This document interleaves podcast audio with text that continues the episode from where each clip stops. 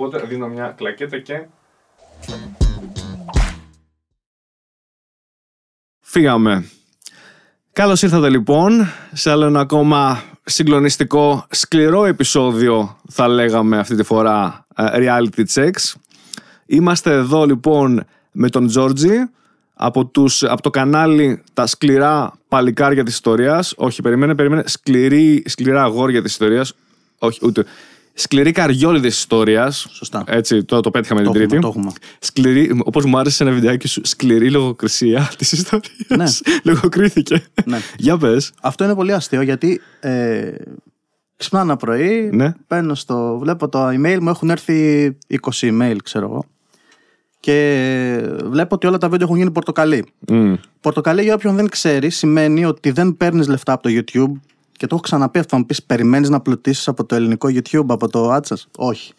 Αλλά αυτό σημαίνει ότι θάβονται από τον αλγόριθμο.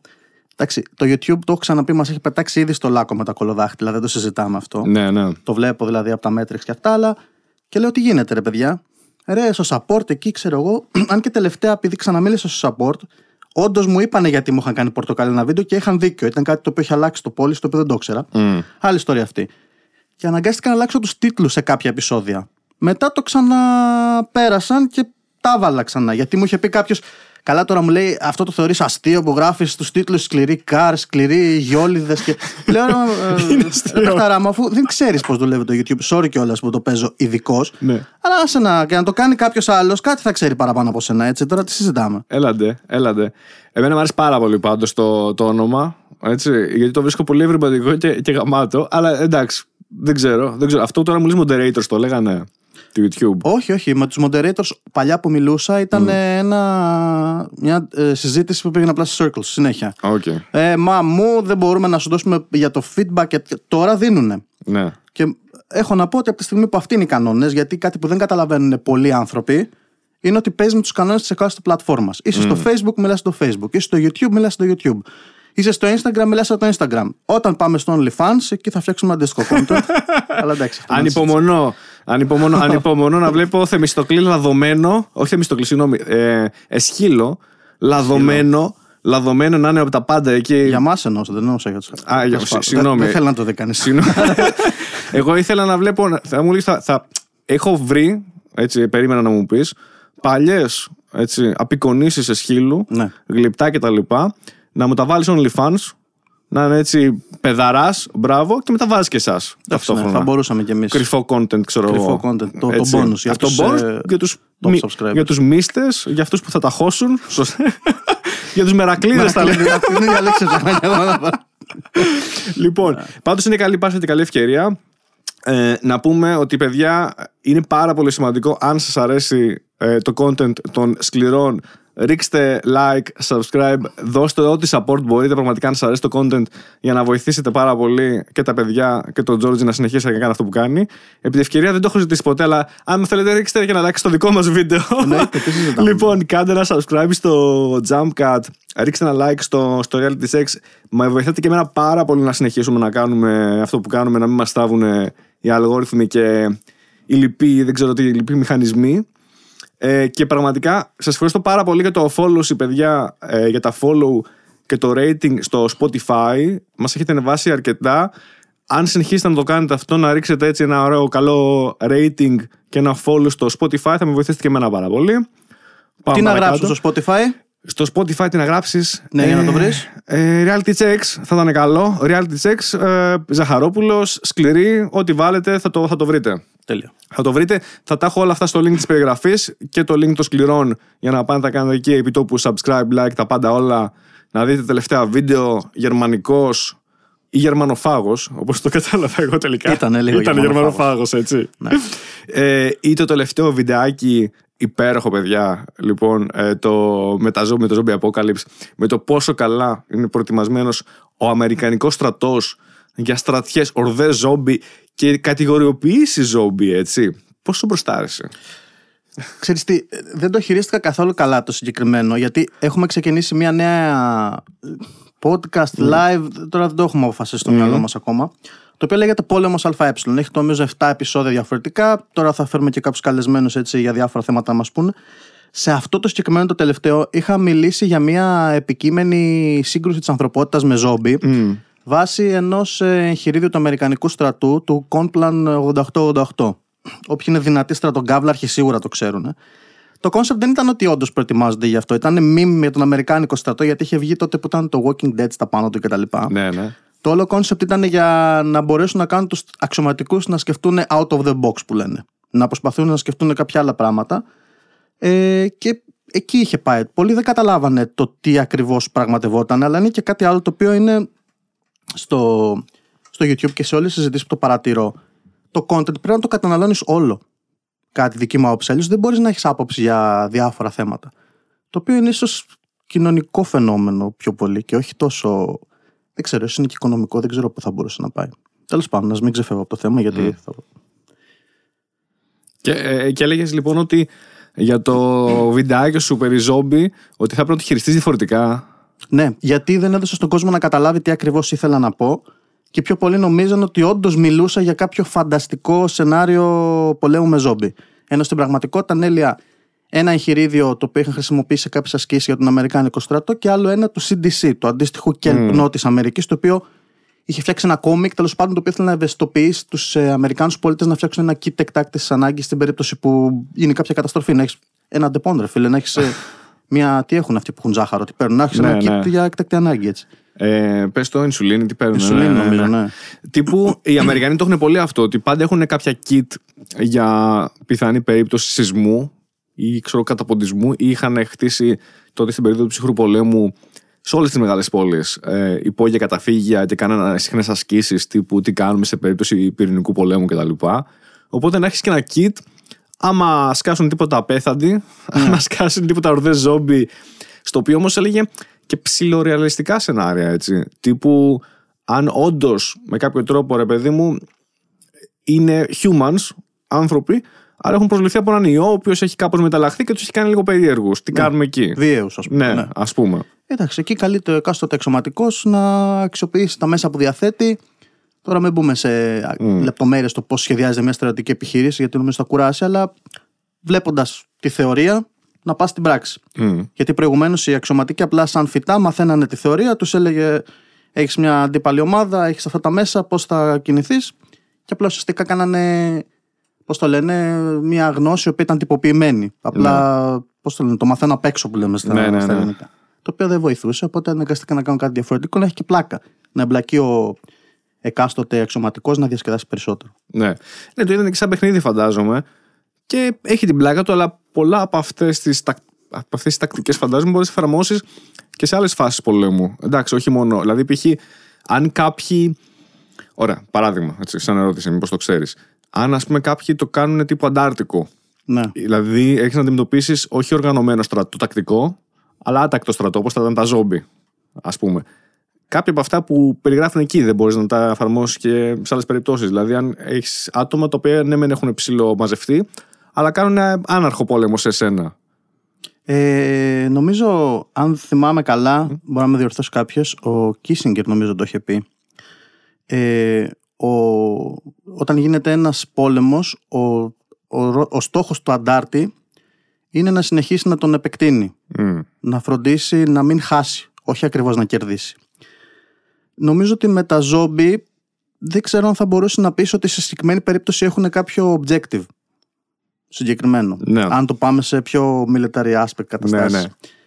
Ε, τα, τα zombies σε αυτά τα σενάρια βλέπω ότι κάνουν πάντα total war. Δεν έχουν ε, ανάγκη από logistics, δεν έχουν resources, δεν έχουν ε, φόβο, δεν έχουν ξέρω κτλ. Ναι, ακριβώς. Και πήγαινε σε ένα τέτοιο concept το οποίο εντάξει είναι meme. Έτσι, είναι, Εννοείται ότι είναι μήμα, αλλά ξέρεις τι μου θύμιζα; Και οι Αμερικανοί στρατιώτες σε διάφορες επιχειρήσεις δεν παίρνανε τύπου συγκεκριμένα ξέρω, ναρκωτικά, διάφορα χάπια, περίεργα πράγματα, ώστε να μην νιώθουν πείνα για κάποιες 24 ώρα. Να μην νιώθουν πόνο πολύ. Δηλαδή μπαίνουν σε μια τέτοια κατάσταση, η οποία θυμίζει λίγο ζόμπις, σε εισαγωγικά. Όχι ζόμπι. Ξέρεις, ότι κάποια χαρακτηριστικά των ζόμπι που θα έχουν, που δεν θα χρειάζονται αυτά τα logistic που λες. Ξέρω ότι υπήρχε ένα συγκεκριμένο χάπι που παίρνανε, το οποίο ήταν το χάπι του ύπνου, το έπαιρνε, κοιμόσουν τρεις ώρες και ξυπνούσε καινούριος. Τώρα για τη δίψα είχα ακούσει ότι υπάρχουν και κάποια συγκεκριμένα χάπια, αλλά επειδή όταν βρίσκεσαι σε πολεμικές επιχειρήσεις, δεν είμαστε στο δεύτερο παγκόσμιο που παίρνανε pervertin, Ναι. πώς το λέγανε, τέλος πάντων, αυτό, αμφεταμίνες τι ήταν. Ε, πρέπει να είσαι άτομο υψηλών επιδόσεων, να έχεις πολύ καλή ας πούμε awareness, προσπαθώ να βρω τις ελληνικές λέξεις Μμμ. σε αυτά τα θέματα. Οπότε νομίζω αν είσαι μαστουρωμένος στο πεδίο της μάχης δεν είναι πολύ καλό. Νομίζω ότι δεν καταναλώνουν ε, τέτοιους ε, Ναι, ουσίες. Αλλά ναι, ναι, όχι, όχι, μόνο για. μ, Τώρα δεν ξέρω αν. α, Κάτι που αυξάνει την αδερναλίνη, ας πούμε. Όχι πως το έχεις ανάγκη, γιατί εκείνη τη στιγμή φαντάζομαι η αδερναλίνη είναι στα κόκκινα. Αλλά οτιδήποτε τεχνητά για λίγο, ώστε αν πάνε, να- πάνε να ολιγορήσουν κάποιον, να τους δώσουν κάτι, να πάρουν ένα boost αδερναλίνης να συνεχίσουν. Νομίζω ίσως υπάρχουν κάποιε ουσίε. Τώρα να σου πω την αλήθεια, να πω ότι ξέρω κάτι συγκεκριμένο. Δεν Δεν, είναι- έχω κάτι Ωραία, στο ωραία. μυαλό μου. Λοιπόν, πάμε, να, πάμε στο κυρίω zoom λοιπόν της, ο, της συζήτησης. Ε, σου είπα και πριν σου δώσα ένα, ένα hint. Θα ήθελα πολύ να μιλήσουμε για γεωπολιτική, αν και είναι τεράστιο, περίπλοκο, Ναι. χαόδες θέμα. Έτσι. Παρόλα αυτά, θα ήθελα να, να προσπαθήσουμε έτσι λίγο να αγγίξουμε, να προσεγγίσουμε λίγο τα της Ευρώπης. Λοιπόν, τώρα στην παρούσα φάση που είμαστε, ας μιλήσουμε αρχικά για τα, τα δικά μας επειδή ακούμε συνεχώς σε ειδήσεις και τα λοιπά προκλήσεις Τουρκίας, τι απαντάει ο ένας υπουργός εξωτερικών, τι μπάλα παίζουν. Στείλαμε ένα, ε, ήταν είχε πάει υπουργός εξωτερικών στη Λιβύη, αρνήθηκε να δει, δεν θυμάμαι ποιος ήταν, την, την ομόλογό του σαν ένδειξη, ξέρω εγώ, ε, διαμαρτυρίας στη σχέση που είχαν στο τουρκολιβικό, τουρ- τουρκολιβικό μνημόνιο. Ε, παίζεται ένα παιχνίδι εκεί τώρα, αυτή τη στιγμή. Η Τουρκία προσπαθεί να κάνει εντάσεις. Θα σου το πω πολύ όπως το έχω καταλάβει, να μου πεις και στη δική σου οπτική. Βλέ- Σαν να βλέπω τώρα την Τουρκία να προσπαθεί να κάνει εντάσεις για κάποιους λόγους που έχω μια υποψία, αλλά μην το συζητήσω τώρα. Πιο πολύ δηλαδή εσωτερική κατανάλωσης. Για να, αποφύ, να αποφευχθεί η προσοχή σε άλλα θέματα που είναι πιο επίγοντα και είναι μαυροχάλι. Οικονομία, ας πούμε. Ε, και απ' την άλλη, η Ελλάδα να προσπαθεί να το διαχειριστεί και να κερδίσεις κάτι από αυτό. Εσύ πώς το, πώς το βλέπεις, Πώς το βλέπεις να, να είναι τώρα, πώς το βλέπεις να πηγαίνει; Ε, η δική μου άποψη πάντα και όπως το βλέπω τώρα αν δεν αλλάξει κάτι για να μην προφανώς δεν είμαι προφήτης όπως κανένας μας έτσι έχω τη στεναρή εντύπωση ότι δεν το κάνουν για να παραπλανήσουν την κοινή τους γνώμη ή Μμ. να αποσπάσουν την προσοχή πιστεύω ότι αυτό είναι που θέλουν να κάνουν Mm. Γενικά, αν παρατηρήσει κανείς την εξωτερική πολιτική της Τουρκίας, ε, χωρίς να το παίζω ειδικό, έχω την. Ε, από αυτά που βλέπω είναι ότι αυτά που λένε τα κάνουν. Γι' αυτό πρέπει να είσαι προετοιμασμένος και ψυχολογικά αλλά και σε υλικό Μμ. να ανταπεξέλθεις. Η αποτρεπτική ισχύς και όλα αυτά που ακούμε τα τελευταία χρόνια είναι κάτι πάρα πολύ σημαντικό. Είχε πει και ο Υπουργός Άμυνας της Αμερικής τότε που είχαν πετεθεί στο Ιράκ. Είχαν κάποια προβλήματα με τον εξοπλισμό. Λέει: Όταν πας στον πόλεμο, πας με τον εξοπλισμό που έχεις. Όχι με αυτόν που θα ήθελες να έχεις πιθανότατα. Αυτό που πρέπει να κάνουμε εμείς, σαν χώρα, πάνω σε κάτι τέτοιο, είναι να είμαστε όσο πιο καλά εξοπλισμένοι και καταρτισμένοι στην τέχνη του πολέμου, τόσο ώστε να μπορούμε να τα απεξέλθουμε. Mm. Για να μην έχουμε κακές εκπλήξεις. Τώρα από εκεί και έπειτα.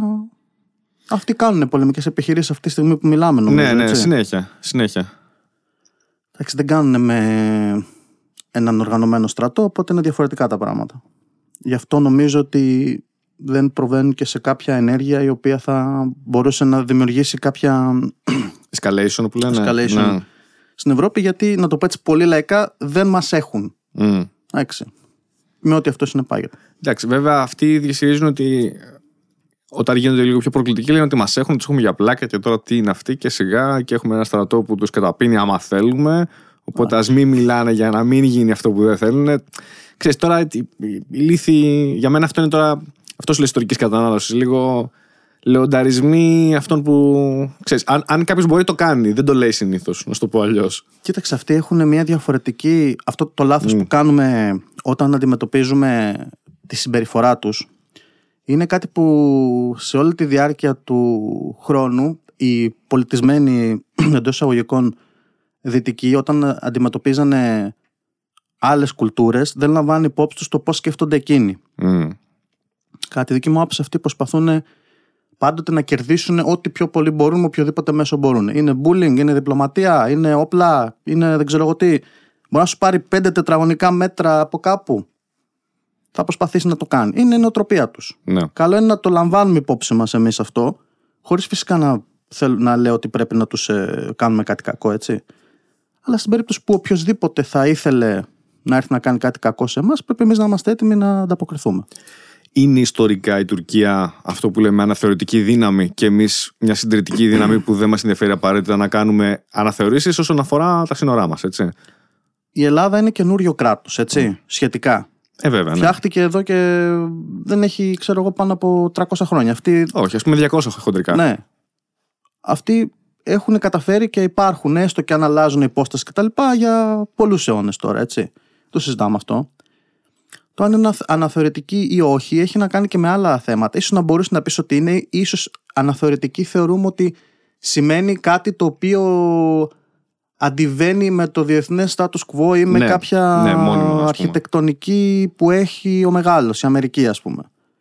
Εντάξει, αυτοί για τον εαυτό τους καλά κάνουν. Ξέρω εγώ, άμα θέλουν να, το όραμά τους ποιο είναι, το πώς το βλέπουν. Μμ. Δεν ξέρω βέβαια, έχω τη στεναρή εντύπωση μάλλον ότι ανεξαρτήτως το τι κυβέρνηση έχουν αυτοί, οι εξωτερικές τους βλέψεις δεν αλλάζουν και τόσο γενικά. Μμ. Ο τρόπος που θα επιτύχουν τα διάφορα πράγματα ίσως αλλάζει ανάλογα το ποιος κυβερνάει. Τώρα αυτό... Ξέρεις τι, αν, αν το βλέπαμε λίγο πιο. Αν προσπαθούσαμε να δούμε τη δική τους οπτική της Τουρκίας, δεν έχει να κάνει όλη αυτή τώρα λίγο η πιο λίγο, ας πούμε, προκλητική συμπεριφορά με το γεγονός ότι η κυβέρνησή τους είναι λίγο ασταθής. Δηλαδή, αν είχαν έναν πιο φιλοευρωπαίο, να το πω πολιτικό αυτή τη στιγμή, άνοδο πολιτικό, άνοδο κυβερνητή, δεν θυμάμαι τώρα τι ρόλο έχει, πρόεδρο, όπως είναι ο Ερντογάν, δεν θα ήταν λίγο πιο συγκρατημένη, λίγο πιο, πώς να σου το πω, Όπως ήταν αρεσί, όπως έγινε ξέρω, εγώ, με τα Σκόπια. Δηλαδή, είχε ανέβει ο, ο τότε ε, πρωθυπουργός που ήθελε να μπει στο ΝΑΤΟ, ήθελε να μπει στην Ευρωπαϊκή Ένωση. Ήταν λίγο πιο συγκαταβατικός. Ο συγκεκριμένος προσπαθεί να εκδηλώσει μια άλλη έτσι, ρητορική. Αυτό τους βοηθάει ουσιαστικά, πιστεύεις; Δηλαδή, βοηθάει την οικονομία, τους βοηθάει τι; Δηλαδή, αν πάρουν 10 μέτρα παραπάνω που λες εσύ. Ακόμα και στην οικονομική ζώνη, την, ε, τα χωρικά Μα- ύδατα, ξέρεις. Δεν νομίζω ότι έχουν αλλάξει κάτι στον τρόπο αυτό. Δεν έχει να κάνει με το ποιος κυβερνάει. Α, λες ότι δεν παίζει ρόλο. Όχι. Μμ. Αν και ο ίδιος όταν ήταν ε, στην αρχή που θέλανε να του δώσουν και Νόμπελ, τι θέλανε και όταν είχε πρωτοβγεί. Καλά, ναι. αν θυμάσαι, όταν Βέβαια, ξεκίνησε ο βέβαια. πόλεμος του Ιράκ. Ναι, ναι. Είχε έρθει ένας στόλος στην Αμερική, αν θυμάμαι, ο πέμπτος ποιος ήταν, να κατέβει στην Τουρκία να εισβάλλει στο Ιράκ από το βορρά. Και δεν τους αφήσανε οι, οι Τούρκοι, γιατί θέλαν και αυτοί να μπουν ε, στο βορρά, γιατί χτίζουν κάτι φράγματα εκεί στα πιο βόρεια του Εφράτη και ελέγχουν τη ροή του νερού σε όλη τη Μέση Ανατολή πρακτικά. Ναι, ναι. Και θέλουν να εισβάλλουν και αυτοί μαζί για να δημιουργήσουν μια ζώνη ασφάλειας τότε δι- για αυτούς. Και οι Αμερικάνοι τους πάνε δεν μπείτε. Οπότε τους είπαν οι. Πώς το λένε, οι, οι Τούρκοι, οκ, ούτε εσείς θα μπείτε, δεν σας αφήνουμε να περάσετε από τα σύνορά μας. Τους είπαν οι Αμερικάνοι τους δώσουν κάτι δισεκατομμύρια δολάρια, ένα γελίο νούμερο, κάτι 20 δισεκατομμύρια, κάτι τέτοιο. Και παρόλα αυτά δεν δεχτήκανε. Δεν νομίζω ότι αλλάζει το, το σκεπτικό τους. Εντάξει, είναι και σε μια διαφορετική περιοχή. Έτσι. Είναι μια πάρα πολύ πολυεθνική χώρα. Έχει πολλές διαφορετικές εθνοτικές ομάδες. Όπου κάτι το οποίο εμείς δεν το λαμβάνουμε τόσο πολύ υπόψη μας. Π.χ. η θρησκεία παίζει πάρα πολύ σημαντικό ρόλο σα- στο κράτος το δικό τους. σε εμάς δεν είναι τόσο. Δεν είναι κάτι που παίζει τόσο σημαντικό ρόλο στην υπόσταση του ίδιου του κράτους. Δεν εννοούμε σε πνευματικό επίπεδο κτλ. Κατάλαβα, ναι. Οπότε, όπως καταλαβαίνεις, παίζουν με άλλους παράγοντες. Αυτό που σου έλεγα προηγουμένως. Παίζει ένα πετραπέζιο παιχνίδι εσύ με διαφορετικούς κανόνες από ότι παίζει ο άλλος. Και οι δύο θέλετε να νικήσετε. Τώρα το πώς παίζοντας με διαφορετικούς κανόνες θα συνεννοηθείτε, εκεί είναι το πρόβλημα. Μπράβο, Πρέπει να ρε, εσύ. βρεθούμε σε κάποιο σημείο συνεννόησης. Μπορείς. Τώρα αυτό είναι. Ξέρεις, αλλάζουν Ναι. οι καταστάσεις κτλ. Έχει να κάνει με πολλούς παράγοντες. Ναι, ναι. Και τι σημαίνει νίκη για τον καθένα; Δηλαδή, μπορεί για εμάς νίκη να είναι κάτι διαφορετικό. Να είναι απλώς να μην υπάρξει κάποιο μεγάλο πρόβλημα που να χρειαστεί να εμπλακούμε, παράδειγμα. Αυτό Ναι. μπορεί για εμάς να είναι νίκη. Για αυτούς νίκη να είναι το αντίθετο. Να είναι μια εμπλοκή στην οποία κάτι θα κερδίσουν με κάποιο τρόπο, ας πούμε. Δεν ξέρω. Είναι λίγο, είναι λίγο μυστήρια η υπόθεση γιατί. ε, Κοιτάξτε, εγώ τα τελευταία. ε, Ξέρεις, τα τελευταία 20 χρόνια π.χ. Ωραία, που το βλέπω πιο πολύ ενεργά γιατί είμαι. Ε, ε, έχω πιο άμεση επαφή με την ιστορία, όχι απλά μέσω βιβλίων ή μέσω ντοκιμαντέρ, ας πούμε. Πάντα θυμάμαι να υπάρχουν προκλήσεις για διάφορους λόγους. Δεν χρειάζεται να πιάσουμε όλα τα περιστατικά με τη σειρά. Αλλά μ, δεν βλέπω πώς έχει βοηθήσει αυτό την Τουρκία ή εμάς. Πιο πολύ δηλαδή τελικά κα- καταλήγουμε σε, στο, στο, το αποτέλεσμα μένει το ίδιο. Δεν βλέπω κάποια σημαντική διαφορά τα τελευταία 20-30 χρόνια. Νομίζω ότι γενικά, κάτι το οποίο ίσως πρέπει να το παραδεχτούμε σαν χώρα, Μμ. είμαστε πολύ τυχεροί τα τελευταία χρόνια. Με τις διάφορες συγκυρίες που παρουσιάζονται. Έχουμε Αμερικάνους πολιτικούς που μας συμπαθούν ή δεν συμπαθούν τους άλλους. Τραβάει το σκηνή λίγο παραπάνω άλλος και τον βλέπουν με κακό μάτι. Μπράβο. Πόλεμοι γύρω-γύρω κτλ. Το θέμα δεν είναι μόνο να περιμένεις εσύ να σου τύχει η ζαριά η καλή να πάρεις το ρίσκο να, να κερδίσεις. Είναι αυτό που θα έρθει να το αξιοποιήσεις και στην τέχνη των διαπραγματεύσεων, ο στόχος είναι να κερδίσεις όσο πιο πολλά μπορείς από τον αντίπαλό σου, χωρίς να τον κάνεις να νιώσει μειονεκτικά. Μπράβο. Αυτό είναι ένα πολύ ευαίσθητο κομμάτι. Δηλαδή, όταν ε, παίρνεις τα πάντα από τον άλλον και τον ξεφτιλίζει και τον, ε, του διαλύεις το εγώ του, τότε αυτός μπορεί να ετοιμάζεται για ρεβάνς για Εννοείται. δεύτερο Μο- γύρο. μόνο αντίδραση θα υπάρξει. Ναι. Δεύτερος παγκόσμιος. Ο Ακριβώς. δεύτερο παγκόσμιος ήταν η συνέχεια του πρώτου. Δεν άλλαξε κάτι Η, ουσιαστικό. η έτσι. Γερμανία που είχε μείνει με ένα καταρακωμένο ηθικό κτλ. Τους ξεφτιλίζαν οι Ναι, άλλοι ναι. και αντιδράσανε με αυτόν τον πολύ ακραίο τρόπο. ας πούμε. Ακριβώς. Εντάξει, έπρεπε, αν τους είχαν συμπεριφερθεί αλλιώς μετά τον πρώτο παγκόσμιο, πιθανότατα να μην είχαμε δεύτερο. Έτσι. Το- δηλαδή, σκέψτε αυτό σαν concept. Ναι. Ποιος ξέρει, το αυτό εντάξει είναι what if. Θεωρητικά, φυσικά, θε- φυσικά. Αλλά έχει μια βάση αυτό που λες. Ότι πώς είναι η τέχνη του να πηγαίνεις και να καταφέρνεις win-win διαπραγματεύσεις. Δηλαδή να κερδίζουν και οι δύο πλευρές με κάποιο τρόπο. Να μην χάνει και ο άλλος, να μην κάνει lose face. Έτσι, Ναι. που λέμε και στο χωριό μου. Να μην κάνει τα ρίχνει τα μούτρα του ρε παιδί μου.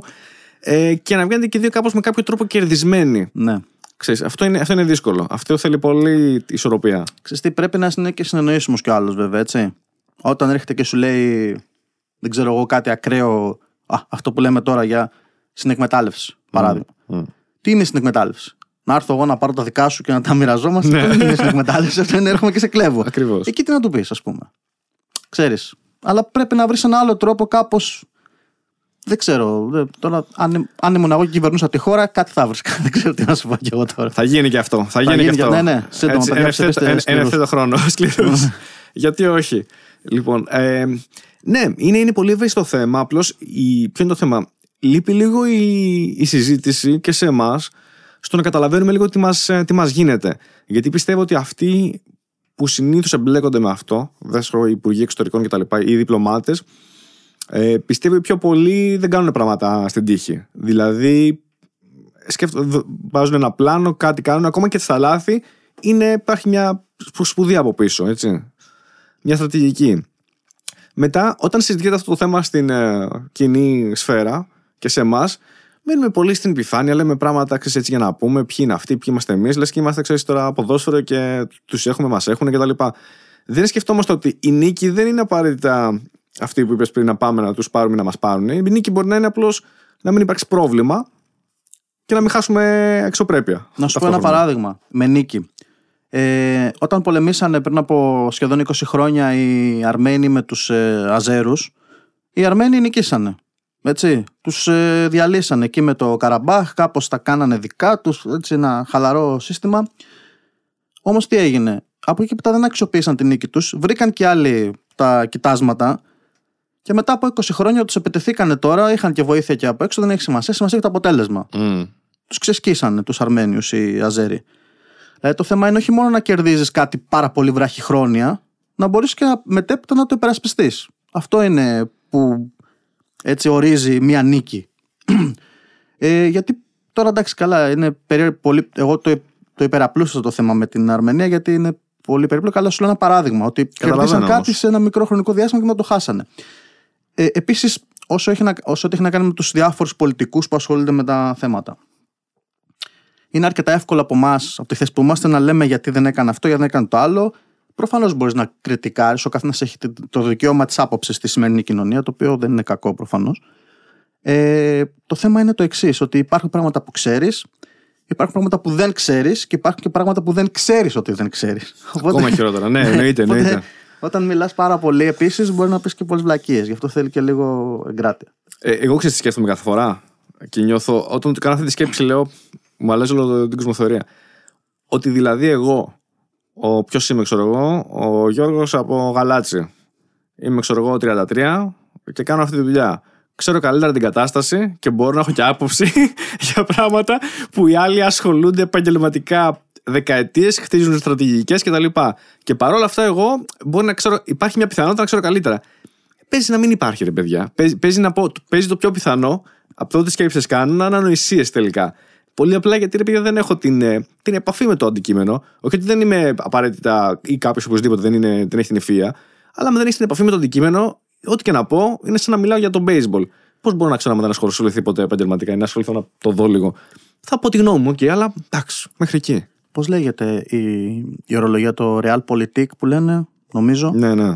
Πρέπει να δούμε και άλλους. Ε, δηλαδή, λέμε εμείς, ας πούμε, εμείς είμαστε καλοί. Δηλαδή, π.χ. είπανε, λέγανε οι, να πούμε ας πούμε, για κάποιους που τους θεωρούν κακούς όλοι. Οι Γερμανοί στο Δεύτερο Παγκόσμιο Πόλεμο λέγανε εμείς είμαστε κακοί. Mm. Α πούμε, ή οι σύμμαχοί τους λέγανε αυτοί είναι κακοί. Πρέπει να δούμε κι εμείς πώς βλέπει ο ένας τον αντίπαλό σου, πώς βλέπει εσένα, πώς βλέπει τη διεκδίκησή σου ένας τρίτος παρατηρητής. Ο οποίος μπορεί να πει, Ναι, αυτοί δεν είναι καλοί, αλλά με αυτούς έχουμε την τάδε σχέση, ας πούμε. Οπότε δεν θα πάμε με τους άλλους που όντως έχουν δίκιο. Πρέπει λίγο να ερχόμαστε και λίγο σε κάποια, σε κάποια πραγματικότητα, σε κάποια ρεαλιστικά πλαίσια και όχι μόνο σε ιδεαλιστικά και ιδεολογικά ή δεν ξέρω εγώ τι άλλο, γιατί πρέπει να είσαι προσγειωμένος όταν κάνεις πράγματα τα οποία θα έχουν αποτέλεσμα και θα επηρεάσουν γενιές ανθρώπων που δεν έχουν γεννηθεί καν ακόμα. Ακριβώς. Ακριβώς. Και οι πιο πολλοί δεν έχουν γεννηθεί ακόμα. Αν κάνεις το. Πώς το λένε, το, ένα αυτό το experiment και σκεφτείς ε, πόσοι άνθρωποι έχουν γεννηθεί τις τελευταίες δεκαετίες, τα τελευταία 50 χρόνια και πόσοι ζήσανε γενικά τους προηγούμενους τρεις αιώνες, είναι, ξέρεις, σήμερα με τη νύχτα. Ενώντα ότι τα τελευταία 50 χρόνια έχουν γεννηθεί πολύ περισσότεροι, υπάρχουν πιο πολλοί σκοπό στον κόσμο, στον κόσμο κτλ. Άρα, ό,τι κάνεις τώρα θα επηρεάσει ακόμα περισσότερο στο μέλλον. Απλώς δεν σου είναι δύσκολο να το συλλάβεις σαν άνθρωπος. Γιατί εμείς ζούμε στο τώρα, έχουμε ένα γραμμικό τρόπο σκέψης συνήθως, δεν μπορούμε να κάνουμε αυτό το άλμα το τεράστιο. Υπάρχει μία τάση γενικότερα, αν ε, σε όλη τη διάρκεια της ιστορίας, πώς να το πω, ε, παγκοσμιοποίησης Mm. γενικά. Το βλέπεις από τα αρχαία χρόνια πώς ξεκινούσαν ε, τα μικρά πόλεις κράτη. Επεκτείνονταν σε μεγαλύτερα βασίλεια, σε Συμμαχίες. συμπολιτείες, συμμαχίες. Συμμαχίες. Οι θρησκείες, ξέρω εγώ, άρχισαν να έχουν μια πιο, πώς το λένε αυτό, μια, μια τάση να είναι πιο παγκοσμιοποιητικές, να είναι πιο περιεκτικές. Το βλέπεις τώρα με τις διάφορες πολιτικές που γίνονται. Ε, υπάρχει ένα πλαίσιο το οποίο σε πιέζει πάντα να χωνευτείς σε κάποιο σύστημα. Mm. Πρέπει εσύ ή να αντιδράσεις κάπως σε αυτό, αλλά να βρει και την ισορροπία. Δεν μπορείς να είσαι Βόρεια Κορέα, ας πούμε, να είσαι απ' έξω από όλους και να κινείται ο κόσμος και εσύ να λες: Εμείς ζούμε στον κόσμο μας, γιατί δεν θα λειτουργήσει εν τέλει αυτό. Αυτή είναι η η εντύπωση δική μου Ε, τουλάχιστον. Είναι, πώς το λένε, είναι ελκυστικό να το βλέπεις αυτό σαν παραμύθι, σαν ιστορία. Πώ είναι το γαλατικό χωριό και τα βάζει με όλου και είναι οι μάγκες, οι τσαμπουκάδες και όλοι οι άλλοι φλόροι. Ναι, είναι ωραία για τις ιστορίες ή για τα Ακραία κόμιξ. εθνικιστική προσέγγιση στο Μπράβο. γαλατικό χωριό. Μπράβο, τελείω. είναι, είναι μια αντίστοιχη Βόρεια Κορέα, ρε παιδί μου. Καλός ή κακός, τι Ναι. να κάνουμε. Ε, Θες να τα βάλεις με όλους, θες να πιστεύεις ότι εμείς είμαστε καλοί και άλλοι είναι κακοί; Η Ναι. μόνη ερώτηση είναι γιατί το πιστεύεις αυτό, γιατί πιστεύεις ότι εμείς είμαστε καλοί; Μόνο και μόνο επειδή έτυχε να γεννηθούμε εδώ; Είναι πολύ εγωιστικό να το δεις έτσι και τελικά σε βγάζει και εκτός από την πραγματικότητα και το πιο πιθανό σου κάνει κακό στην πορεία. Και σε εσένα και στους υπόλοιπους. Να πιστεύεις ότι είσαι ο καλύτερο, αλλά να το αποδεικνύεις κιόλας. Αυτό είναι το θέμα. Όχι Ναι. απλά να το λες, δεν ξέρω εγώ γιατί, να προσπαθείς. Αυτό είναι ένα θέμα το οποίο πρέπει, που υπά- πρέπει να υπάρχει σε όλο και στην καθημερινότητά μας σαν άνθρωποι. Δηλαδή πάει από το μικρό επίπεδο στο μάκρο, στο κρατικό και στο διαγαλαξιακό στυλ. Δεν ξέρω πού να το πάω. Ναι, ας ναι, πούμε. ναι. Εντάξει, θέλει προσπάθεια από όλους. Ξέρεις τι, ο οποίος μου πει ότι είμαι ο καλύτερος, ή ας πούμε, μπορεί να κάποιος μου πει: Ξέρεις τι, εγώ είμαι έξυπνος. Και να σου πω, δεν μπορώ να σου πω ότι δεν είσαι έξυπνος, γιατί δεν σε πιστεύω. Το μόνο που μπορώ να σου πω είναι ότι δεν έχω γνωρίσει ποτέ κάποιον που να είναι έξυπνος, που να έχει έρθει και να μου έχει πει ότι είμαι έξυπνος. Και ο καθένας θα βγάλει τα συμπεράσματά του. Δηλαδή, αν έχεις ανάγκη να πεις ότι είσαι ο πρώτος, μάλλον δεν είσαι ο πρώτος. Το, ναι, προφανώς. το, το, τα πάντα κρίνονται καλός ή κακός εκ του αποτελέσματος.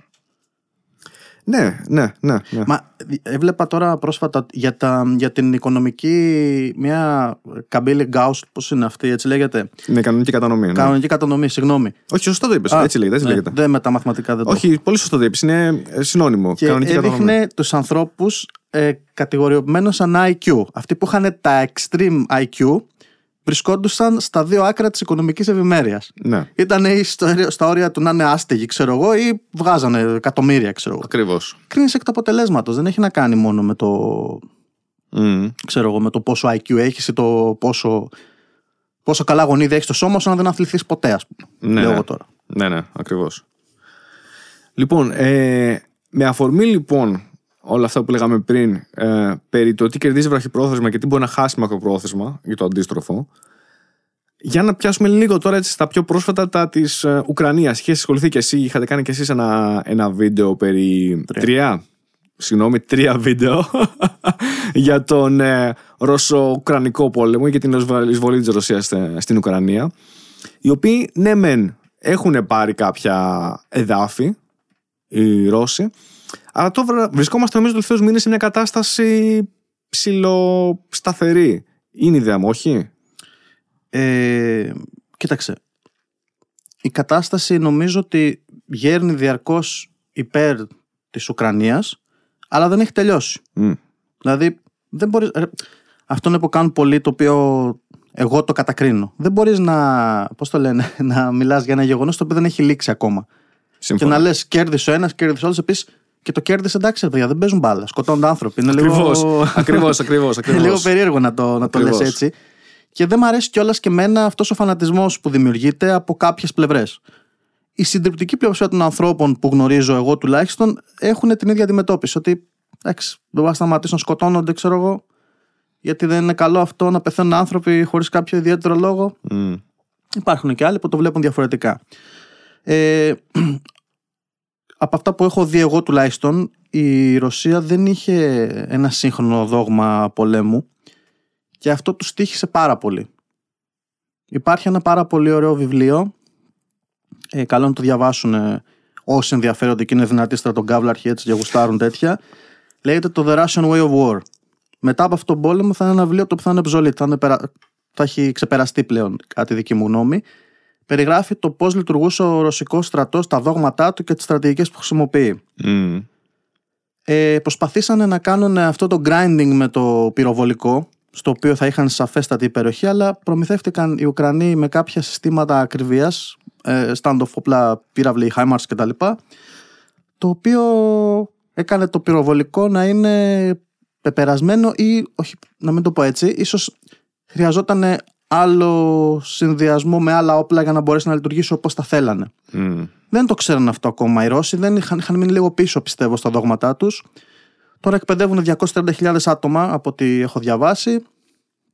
Θα δούμε, έχει δεύτερο ημίχρονο μετά το, το χειμώνα ίσως. Ναι, ναι. Κοίταξε, πάμε τώρα, έχει περάσει ένας χρόνος. Σχεδόν ένας χρόνος. Σχεδόν ένας χρόνος. Ναι. Είμαστε. Απλώς. Προσπαθώ και εγώ να καταλάβω. Ξέρεις, έχω χάσει λίγο την μπάλα, ε, για να είμαι ειλικρινής. Και προσπαθώ να καταλάβω τελικά. Ε, από ό,τι καταλαβαίνω, ο πόλεμος στη Ρωσία δεν πήγε όπως το σχεδιάζαν, σωστά; Όχι. Καθόλου. Ωραία. Οι Ουκρανοί, όπως είπες, προμηθέθηκαν κάποια έτσι αντιπυραυλικά συστήματα που δεν περίμεναν οι Ρώσοι; Ε, πειρα... Διάφορα πήραν. Πήραν αντιροπορικά, πήραν mm. πυραυλικά συστήματα με όπλα ακριβίας που έχουν κάποια αρκετά μεγάλη εμβέλεια τους ώστε να μπορούν να χτυπήσουν από ασφαλή θέση τον εχθρό τους κτλ.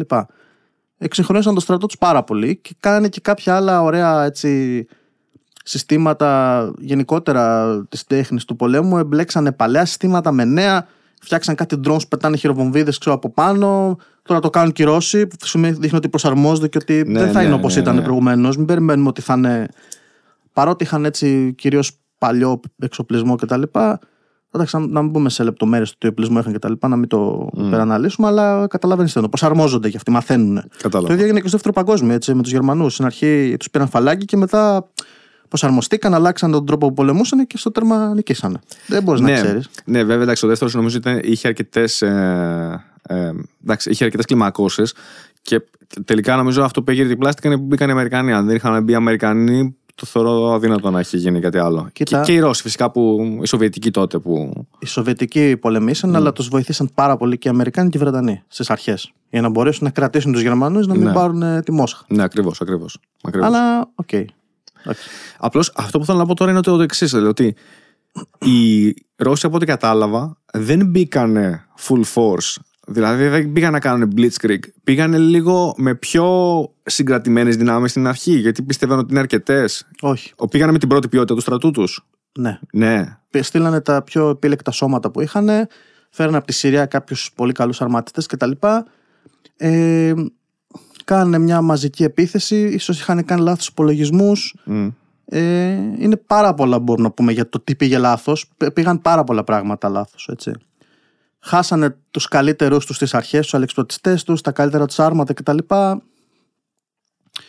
Μετά δεν είχαν, αν, από αυτό που κατάλαβα, δεν καταφέραν να κάνουν αποκλεισμό και αεροπορική υπεροχή. Δεν κάνανε αποστολές καταστολής του αντίπαλου, της αντίπαλης αντιροπορικής άμυνας.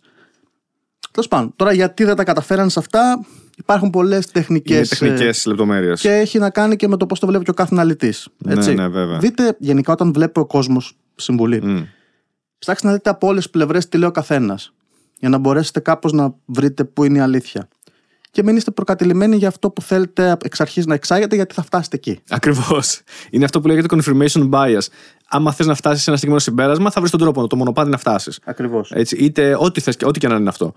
Ο- το δύσκολο είναι να μπεις με μια διαδικασία Sherlock Holmes να δεις τι συνέβη. Ναι. Αυτό είναι πολύ δύσκολο γιατί σημαίνει ότι πρέπει να αφήσω λίγο προκαταλήψεις δικές μου που είναι. Εντάξει, πολλές φορές είναι αδύνατο. ρε. Όλοι έχουμε προκαταλήψεις. Ναι. Ε, θέλει λίγο θέλει προσπάθεια και θέλει και κάποιες τεχνικές γνώσεις. Έτσι. Δηλαδή, τι κάνει ο τάδε πύραυλος, τι κάνει το τάδε. Σε οτιδη- οποιοδήποτε θέμα και να ανέλυες, ρε παιδί μου. Α πούμε τώρα, τι να σου πω, άμα στο να υπολογίσει να συναρμολογήσεις και δεν έχεις συναρμολογήσει ποτέ υπολογιστή, πώς το κάνεις; Ναι, ακριβώς. Δεν πρέπει να ασχοληθείς να μάθεις κάποια τεχνικά πράγματα. Τέλος πάντων. Έπαιξε ρόλο το ότι. ο- Δηλαδή, όλοι αυτοί που εμπλάκησαν στον πόλεμο, οι στρατιωτικοί, τις πρώτες γραμμές, οι Ρώσοι, ήταν έμπειροι. Είχαν εμπειρία καθόλου. ή- Νομίζω είχαν εμπειρία καθόλου πολέμου ή ήταν τελικά άπειροι; Δεν Κανά. ήταν ε, αρκετά έμπειροι και δεν ήταν και πολλοί. Χρειαζόντουσαν περισσότερους. Μμ. Βέβαια και αυτό έχει να κάνει με το πόσου μπορείς από άποψη logistics να υποστηρίξεις. Ε, βέβαια. Δεν είναι απλά ότι μαζεύω ανθρώπους, δίνουν ένα όπλο και τους λένε άντε, στην ευχή τη Παναγία και τα λέω. Δεν δεν λειτουργεί έτσι ο πόλεμος. Ε, δεν θα βέβαια, κάνει βέβαια. κάτι αυτός. Ε, εντάξει, ήταν η κατάσταση περίεργη. Επίσης αυτό που είχαν σαν κυριότερο μειονέκτημα από αυτά που τουλάχιστον έχω αντιληφθεί εγώ, δεν μπορούσαν να κάνουν καλές combined arms επιχειρήσεις. Που είναι ο σύγχρονος πόλεμος. Από ό,τι έχω διαβάσει, έχουν αρχίσει και μαθαίνουν κι αυτοί, έτσι. Τώρα, εντάξει. Τι μέλη γενέστε, θα δούμε όταν τελειώσουν. Γι' αυτό έχουν μαζέψει τώρα 230.000 άτομα και τα εκπαιδεύουν σε σύγχρονες τακτικές λογικά από τα μαθήματα που έχουν πάρει. Τώρα τι θα γίνει από εκεί και έπειτα, τι όπλα θα έχουν, γιατί έχουν και προβλήματα με τους αποκλεισμούς που τους κάνουν οι Αμερικάνοι. Νομίζω ότι έχουν πολλά προβλήματα να παράξουν όπλα. Ε, βέβαια. Εντάξει. Ε, βέβαια. Το ερώτημα είναι, οι Ουκρανοί, όσο μένει η κατάσταση εκεί, όσο μάλλον διευρύνεται ο πόλεμος, ε, είναι στο συμφέρον των Ουκρανών ή των Ρώσων να διευρύνει το πόλεμο; Δεν νομίζω ότι συμφέρει κα- Κανέναν να τους κρατάει δυο. αυτό το, το πράγμα. Γιατί γίνονται καταστροφές τόσο σε υποδομές ας πούμε πολιτικές. Αυτή τη στιγμή βαράνε οι Ρώσοι σταθμούς ενέργειας κτλ. Σκοτώνονται άνθρωποι, το οποίο Ευχάριστο, δεν το λες. ευχάριστο δεν το λες και αν το πάρουμε και από την ψυχρή ας πούμε του αντιμετώπιση και ο άνθρωπος είναι μια παραγωγική μονάδα. Όταν σκοτώνονται άνθρωποι προφανώς η οικονομία σου έχει προβλήματα μετά. Ε, βέβαια. Ε, βέβαια. Καλά, και τους Ουκρανού δεν το συζητάμε. Οι Ρώσοι δεν ξέρω κατά πόσο. Αυτοί που έχουν χάσει είναι κυρίως όμως στρατιωτικοί. Δηλαδή δεν είναι τουλάχιστον οι, οι civil, αυτοί που παράγουν ε, κάτι, ας πούμε, κτλ. Οι Ουκρανοί έχουν μεγαλύτερο πρόβλημα προς αυτό. Δηλαδή, Οι- αν έχουν χτυπήσει παραγωγικές μονάδες τους, δεν έχουν χτυπήσει ήδη κάποια σημεία. Ναι, αυτό που έχουν σαν πρόβλημα οι Ουκρανοί είναι ότι είναι ο πόλεμος στη δίκαιο της χώρας ουσιαστικά. Ενώ οι άλλοι Ναι, μπράβο. Παίζουν Ναι. μπάλα εκτός έδρας. αυτό έχουν φτιαχτεί αυτά τα κράτη τώρα τα καινούρια που έχουν κάνει Ναι, που ναι, τα ναι. βάλανε και στη Ρωσία. Τον τέλος Μπα, πάντων. πώς είναι κτλ. Τον Μπα, τον Νέτσκ με τη Χερσόνα πήγανε σχεδόν την έχουν πάρει πίσω οι Ουκρανοί. Μμ. Θα δούμε. Θα δούμε μετά το Φεβρουάριο-Μάρτιο τι θα γίνει ξανά.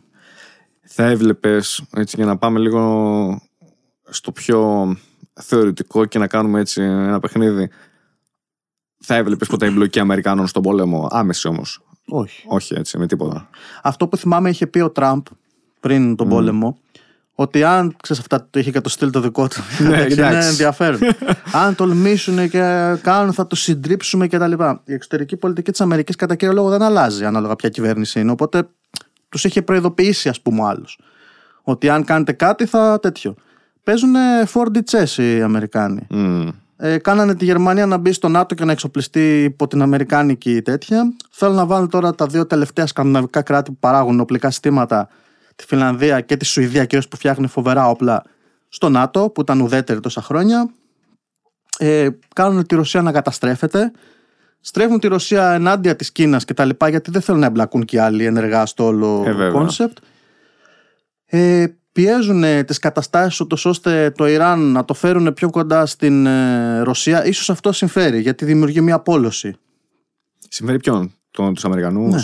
Δημιουργεί μια πόλωση. Το Ιράν να πάει με Ρωσία; Ναι. Τότε τους δίνουν όπλα και τα λοιπά. Δεν το είχαν προβλέψει, πιστεύεις; Δεν ξέρω ρε εσύ, γιατί το Ιράν τώρα είναι και, τε- και μεγάλη χώρα και αυτοί σχετικά από τις ανερχόμενες θέλουν να πάει να προσωτεριστεί με Ρωσία; Θα δημιουργηθεί άξονας. Όταν, Ναι. έχεις, όταν χωρίσει τον κόσμο στα δύο, ο- είναι το αυτό που λέγαμε προηγουμένως. Είσαι μαζί μας ή εναντίον μας. Οπότε η Αμερική θα μπορέσει να φέρει αυτούς που θέλει να φέρει δίπλα της. Το Ιράν δεν θα το φέρνει έτσι κι αλλιώς. Ναι, δύσκολα. Οπότε αλλά... δημιουργεί μια ηγεμονία στον δυτικό κόσμο πλέον και δημιουργεί ένα συνασπισμό και μια ομογενοποίηση. Ναι, ναι. Απλώς είναι επικίνδυνο γιατί είναι χώρες που έχουν και δύο πυρηνικά ή τουλάχιστον το Ιράν είχε πυρηνικά. Δεν ξέρω αν είχε σταματήσει. Είχε σταματήσει νευαράκι. Είχε κάνει κάποια συμφωνία που ξαναξεκίνησε, κάτι είχε γίνει. Νομίζω δεν Πρόσφατα. φτιάξανε ποτέ. Δεν φτιάξανε ποτέ. Όχι. Αυτή την εντύπωση έχω εγώ. Το Ιράν αυτό που κάνει είναι ότι δίνει πάρα πολλά πετρέλαια και φυσικά αέρια στη, στην Κίνα.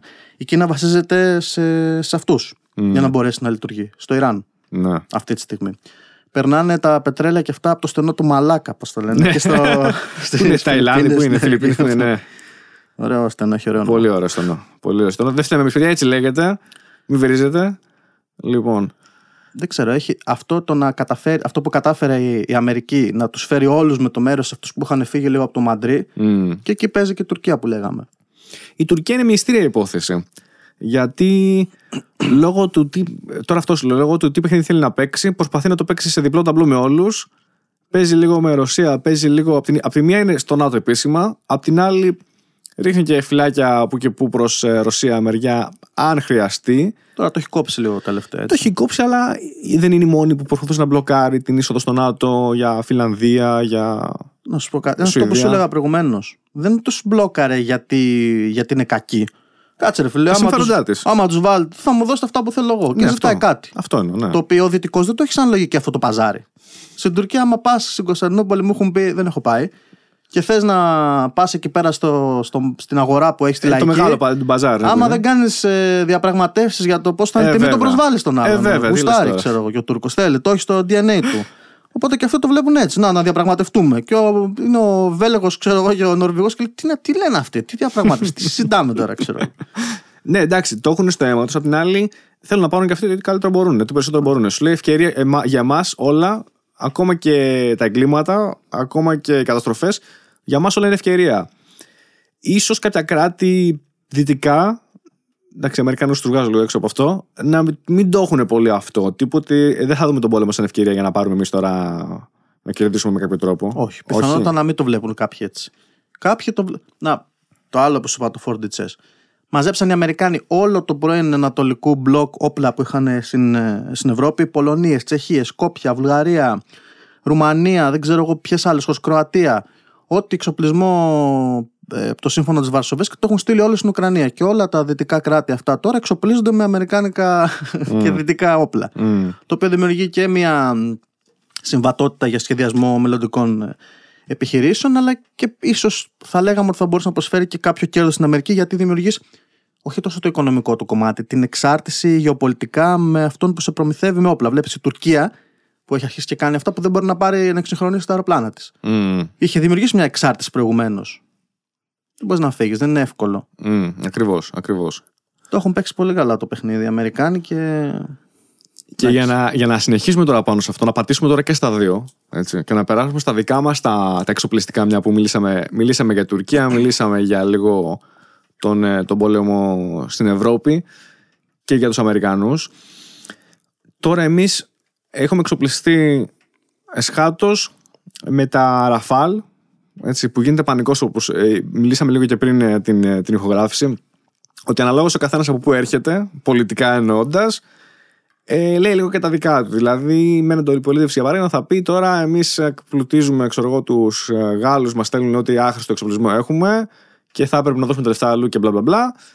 Ε, απ' την άλλη, φαντάζομαι η κυβέρνηση είναι περήφανη γιατί έφερε ε, τα Ραφάλ τα οποία μας δίνουν μια υπεροχή ε, οπλικά στην αεροπορία έναντι των, ε, των Τούρκων, στην παρούσα φάση τουλάχιστον. Θεωρείς Ωραία, θα σου πω την προσωπική μου άποψη, για να μην, για να μην ε, κρύβομαι κι εγώ. Εγώ θεωρώ ότι ε, επειδή δεν ζω στα σύννεφα, θεωρώ ότι ο εξοπλισμός είναι σημαντικός. Εντάξει, με τον ένα από τον άλλο τρόπο. Ε, δεν έχω καθόλου άποψη τι ποιότητες είναι αυτά τα ραφάλ, γιατί δεν έχω κάνει ραφαλικό, Ναι. ούτε έχω κάνει αεροναυπηγός, ούτε τα έχω ψάξει. Δεν τα πήγα για σε, για, σε κανένα μάστορα πριν τα πάρουμε να του πω τι χιλιόμετρα έχουν κάνει κτλ. Οπότε αυτή η συζήτηση για μένα, επειδή δεν ξέρω και επειδή είναι πολύ δύσκολο να βρω τέτοια στοιχεία έγκυρα από κάπου, τύπου ποιο να ρωτήσω, να πάω στη, να ζητήσω από την εταιρεία κατασκευής της Γαλλίας να τα βρω. σω να υπάρχουν κάπου διαθέσιμα, δεν τα έχω βρει. Το θεωρώ λίγο άτομο. Ε, αν μιλήσουμε καθαρά εξοπλιστικά, θεωρείς ότι είναι σημαντικό να εξοπλιστούμε και να, είμαστε, να έχουμε μια συγκεκριμένη υπεροχή κάπου απέναντι στους Τούρκους; Πρέπει να έχεις ένα πλάνο πάντα σε αυτά που κάνεις. Αυτό είναι ένα πρόβλημα που βλέπεις με τους ελληνικούς εξοπλισμούς ανά τα χρόνια. Α, ωραίο αυτό, το πάρουμε. Α, ωραίο. Ξέρεις, και μαζεύεις διάφορα τα οποία από μόνα τους, σαν επιδόσεις, μπορεί να είναι όλα καλά, αλλά να μην συνεργάζονται. Mm. Ε, Παραδείγματος χάρη τώρα, το Ραφάλ είναι πολύ καλό αεροπλάνο και παίρνει κάποια πάρα πολύ γαμάτα όπλα, κάτι πυράβλους, που είναι κορυφαίοι, ξέρω εγώ. Θα τους πάρουμε, Τους θα μας πυράβλους, τους δώσουνε, ναι.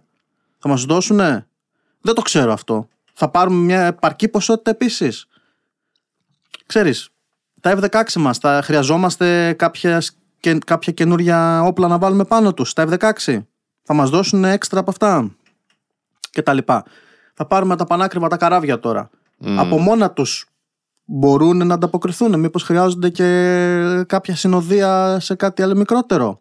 Επίσης βλέπω τελευταία ότι δεν παίζει τόσο ρόλο η πλατφόρμα του, που φέρει το κάθε οπλικό σύστημα. Παίζει ρόλο το οπλικό σύστημα. Μπορεί να έχεις μια βαρκούλα μικρή, η οποία με τεχνητή νοημοσύνη εντοπίζει ένα εχθρικό πλοίο, αν είναι, ξέρω εγώ, έρχεται και δεν είναι δικό σου για να μην πετύχεις τους δικούς σου. ίσως να μην είναι βαρκούλα, να είναι ένα υποβρυχιάκι μικρό. Mm. Το πένανε στο δωμάτιο, να βγει έξω, να ρίξει έναν πύραυλο, μια τορπίλη, να βυθίσει το αντίστοιχο εχθρικό πλοίο και να φύγει. Ή με τα drones που γίνεται χαμός τώρα. Αν και από ό,τι θυμάμαι για τα drones, γιατί Εντάξει, το έχουμε κάνει λίγο Skynet το όλο θέμα, το πώς το βλέπουμε. Θυμάμαι ότι έκανα κάτι δοκιμές πρόσφατα και λέγανε ότι το kill switch πρέπει πάντα να το χειρίζεται άνθρωπος. Στη Δύση. Ναι. Δεν ξέρουμε τώρα στην Ανατολή πώς το βλέπουν το αντίστοιχο θέμα. Αυτό ρε παιδί μου, τώρα θα κάνεις drone swarms που λένε. Mm. Μήνυ από drones που θα έχουν, θα έχουν βομβίδια, θα έχουν πυραυλάκια, θα έρχονται όλα μαζί. Πώς θα τα αντιμετωπίσεις, με λέιζερ, με ραδιοσυχνότητες, με. Δεν ξέρω, τώρα υπάρχουν ένα σώρο πράγματα. Ο καθένας που έχει ασχοληθεί μπορεί να σου πει κάτι διαφορετικό. Γι' αυτό έχει πολύ ενδιαφέρον αυτό που σου έλεγα, να ψάξεις να δεις εσύ και ο καθένας τι θα ήταν το καλύτερο. Οι εξοπλισμοί που κάνει η Ελλάδα είναι καλοί. Δεν ξέρω αν θα μπορείς να πεις ότι. Πώς το λένε, ότι είναι αρκετοί. Mm. Πάντα μπορείς να πεις, Μα δεν έχουμε αυτό. Μα δεν έχουμε εκείνο. Μα δεν έχουμε το. Εντάξει, δεν μπορείς να πάρεις τα πάντα. Και εκεί έρχεται αυτό που λέγαμε να συμπληρωθεί η εγχώρια βιομηχανία. Mm. Δίνει το ΝΑΤΟ επιχορηγήσεις για μικρές startup εταιρείες που θα δραστηριοποιηθούν, θα δραστηριοποιηθούν στον ε, τομέα του RD ακόμα και της παραγωγής για οπλικά συστήματα. Μπορούν να ενταχθούν ελληνικές εταιρείες. Υπάρχει το περιβάλλον στην Ελλάδα για να δημιουργηθούν τέτοιες εταιρείες. Αυτές οι εταιρείες θα συνεργάζονται για πάντα με τον ελληνικό στρατό. Αυτό νομίζω αν γίνει κάπως έτσι δεν θα τους έδινε πολλές διεξόδους για να μπορέσουν να παράξουν ε, κάτι να το εξάγει σε άλλες χώρες. Και αυτά που λένε δεν μας αφήνουν οι Αμερικάνοι να πουλήσουν.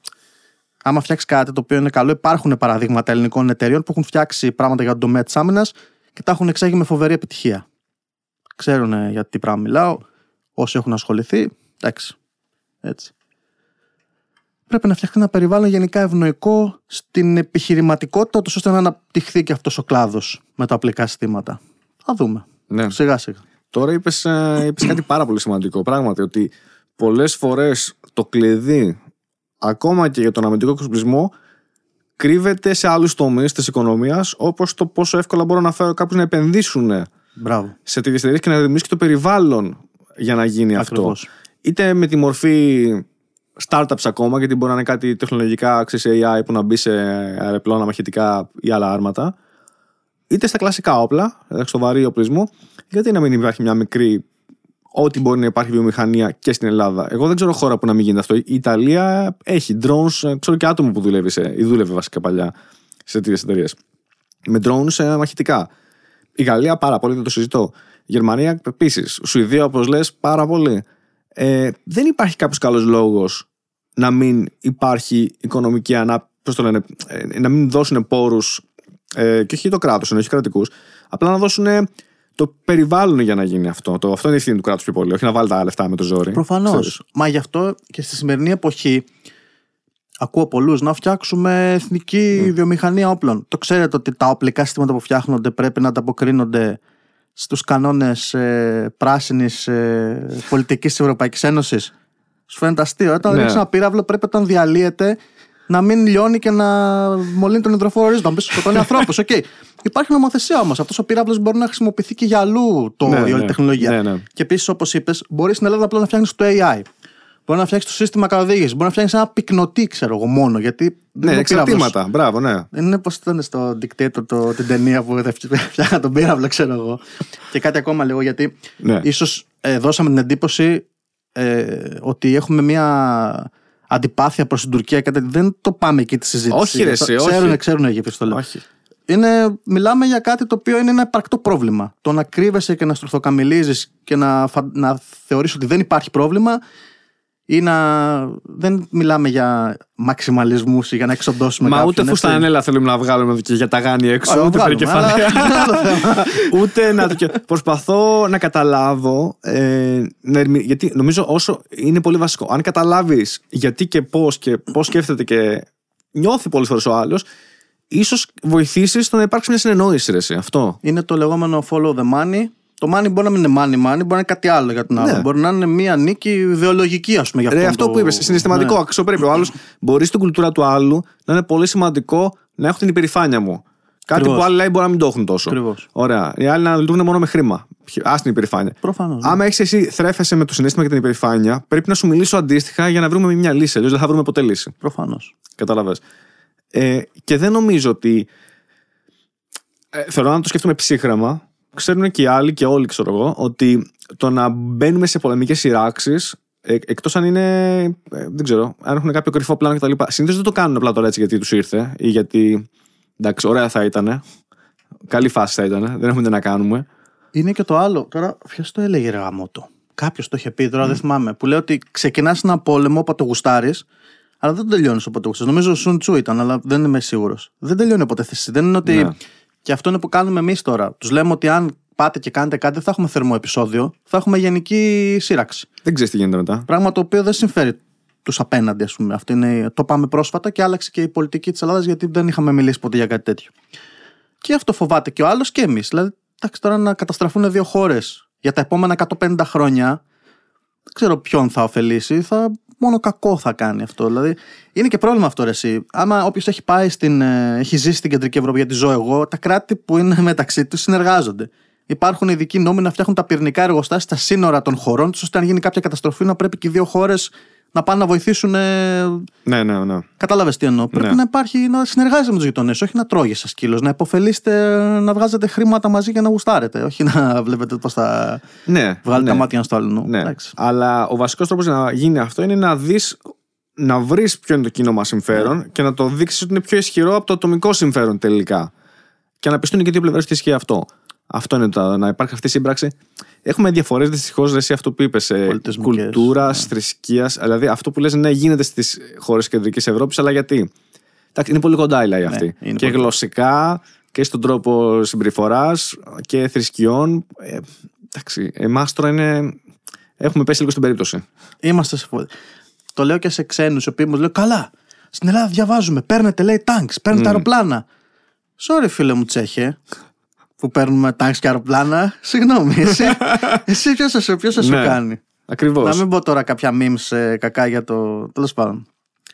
Είχα φίλο Ολλανδό που μου λέει και στο στρατό λέει, γράφανε στις ειδήσεις και κάνανε πλάκα ότι επειδή δίνουν πολύ λίγο ποσοστό από το ΑΕΠ τους στον Ολλανδικό στρατό, πολύ πιο κάτω από τα στάνταρ του ΝΑΤΟ, που γι' αυτό έχουν κυρώσει κάθε φορά, Ναι. ακούς κτλ. Η Ελλάδα αντίστοιχα είναι αρκετά ψηλά, συγκριτικά έτσι πάντα λέμε, Ναι. σαν percentage. Μου λέει ότι κάνανε πλάκα, δεν είχαν σφαίρες και σε ασκήσει που κάνανε απλά κάνανε bang bang με το στόμα. Ναι. Καταφέρανε τα απλά και δεν είχαν σφαίρες όμως. ούτε άσφαιρα, ούτε τίποτα. Μου λέγανε στη δουλειά εκεί κάποιοι Τσέχοι και Γερμανοί και τα λοιπά. Λέει καλά, λέει, γιατί στο στρατό είσαι το ελληνικό. Ρίχνετε, λέει, χειροβομβίδες και πυροβολάτε με όπλα όταν πάτε και κάνετε τη θητεία σας. Ναι, είναι η απάντηση. Και λέω, τι εννοείτε. Η απάντηση Τι είναι ναι. νομίζετε ότι κάνουμε όταν πάμε. δηλαδή, ο, ακόμα και ο πιο γιοτά να πούμε που έχει πάει, έχει ρίξει με το όπλο. Εντάξει, τώρα να μην το πάμε σε συζήτηση για το πώς θα πρέπει να γίνεται η εκπαίδευση στην Ελλάδα. Μία Άστο αυτό. εξοικείωση την αποκτάς. Άστο αυτό, ναι. Έτσι, έχεις δει πώς είναι να κάνει μπαμπούμ, να σκάνει χειροβομβίδες και να γίνεται Ναι. ένας χαμός. Το ναι, έχεις δει. Ναι. Εντάξει, εκτός αν είσαι στο Πεντάγωνο και αυτό είναι άλλη συζήτηση. Είπαμε, μην το πιάσουμε πολύ εκτενώς, αλλά ναι. Ο- ε, Σπεν, όσοι έχουν περάσει Ναι. Σπεν, ξέρουν. Είναι Έστω, ένοπλοι. μια εξοικείωση. Ναι. Έτσι, δεν είπαμε ότι γίνεται Ναι. στο ράμπο, έστω. Εντάξει, και τους έκανε εντύπωση. Και μου λέει, «Ε, Εσύ ο ράμπο. Προφανώς μπροστά σας μπορεί και να είμαι ο ράμπο. Τι να πω τώρα κι εγώ, ξέρω εγώ. Όποιος έχει έρθει σε επαφή με κεντρικό Ευρωπαίο, καταλαβαίνει γιατί πρέπει να Ναι, μιλάει. ναι. Και Αμερικάνους. Οι Αμερικανοί το έχουν πολύ αλλιώς. Οι Αμερικανοί έχεις δει ότι και στις ταινίες και σε όλα λένε ότι όταν γνωρίζουν κάποιον ο οποίος είτε είναι στρατό είτε έχει πάει στρατό, από τα πρώτα πράγματα που λένε thank you for your service. Ναι. Έχουν πολύ σεβασμό σε αυτό. Τους έχει, η κουλτούρα τους έχει εντυπώσει ότι πρέπει να έχει σεβασμό ε, στα άτομα που υπηρετούν ε, ό,τι και να κάνουν. Μπορεί να μην συμφωνείς τελικά εσύ, ξέρεις, με οποιοδήποτε λόγο. Να θεωρείς ότι η επέμβαση στο Αφγανιστάν, στο Ιράκ, στο Ιράν, όλες, στο Βιετνάμ, πριν οτιδήποτε ήταν λάθος, σωστό κτλ. Ναι, πέρα από αυτό όμως, έχουν σεβασμό σε αυτούς που έχουν πάει, γιατί σου λέει ναι, αλλά αυτός που πήγε, πήγε γιατί πίστευε ότι θα κάνει κάτι καλό. Επειδή έχω γνωρίσει και από το gaming και γενικά, Mm. το πιστεύουν βαθιά μέσα τους.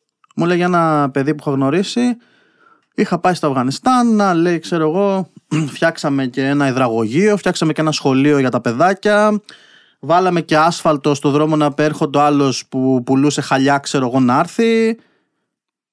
Στο Αφγανιστάν τώρα αυτά. Είχε Ναι, πάει ναι. σε ένα. Τους φέραμε ρεύμα. Όπως λέμε και εδώ πέρα στην Ελλάδα, η Χούντα μας έφερε ρεύμα. μου λέει Κάπως κάποιος. έτσι, ναι. Κατάλαβες τι εννοώ. Ναι. Έτσι. Το βλέπες σαν ότι είχε κάνει κάτι καλό. Δεν μου κάθισε να μου πει και είχαμε πει και τους πετάξαμε βόμβες και τους σφάξαμε. Δεν μου είπε καθόλου τέτοιες ιστορίες δηλαδή. Έτσι, ένα που είχα- που είχα μιλήσει. Ναι.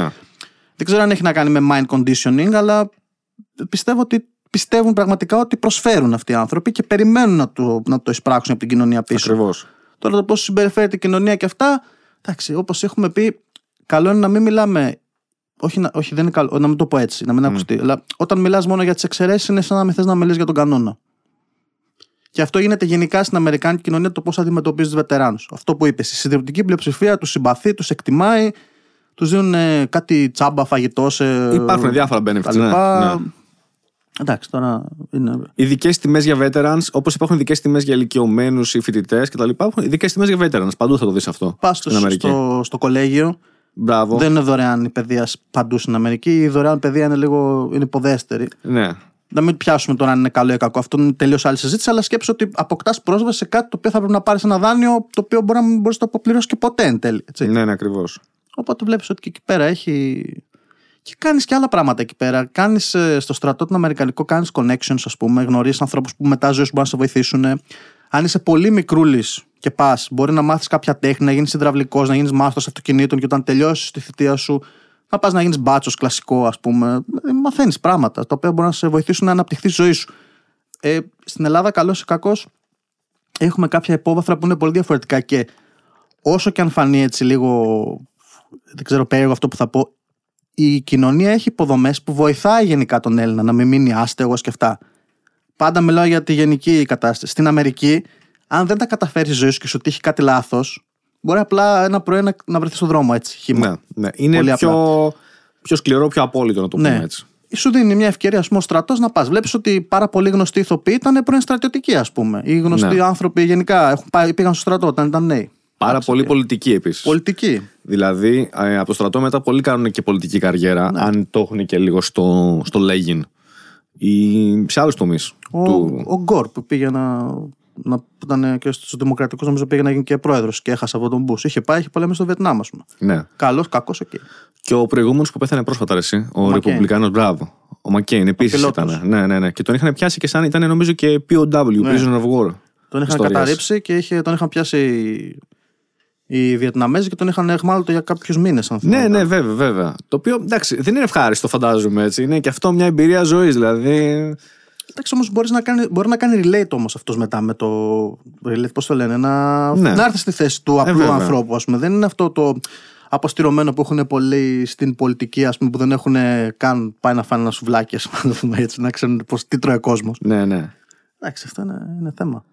Για να πάμε λίγο και σε αυτό, ε, το έχεις στήξει και εσύ κάποιες φορές στα, στα βίντεο σου το έχω ακούσει. Ε, ίσως και στο πιο πρόσφατο και με το που έκανες στο, με τα ζόμπι.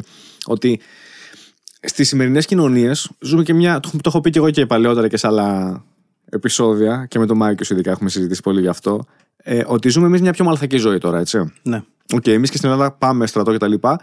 Παρ' όλα αυτά, στη γενικότερη φάση μας ζούμε μια πολύ πιο μαλθακή, εύκολη ζωή, χωρίς πολλή δυσκολία, χωρίς. ξέρεις. Πολύ κόντρα σε αυτό που θαυμάζουμε. Ίσως θα έπρεπε να θαυμάζουμε για τους αρχαίους Έλληνες, παράδειγμα. Ε, πόσο καλό μας κάνει αυτό εσύ τελικά; Τι μπορούμε να κάνουμε γι' αυτό; Είναι οκ τελικά; Να γίνεσαι μαλθακός.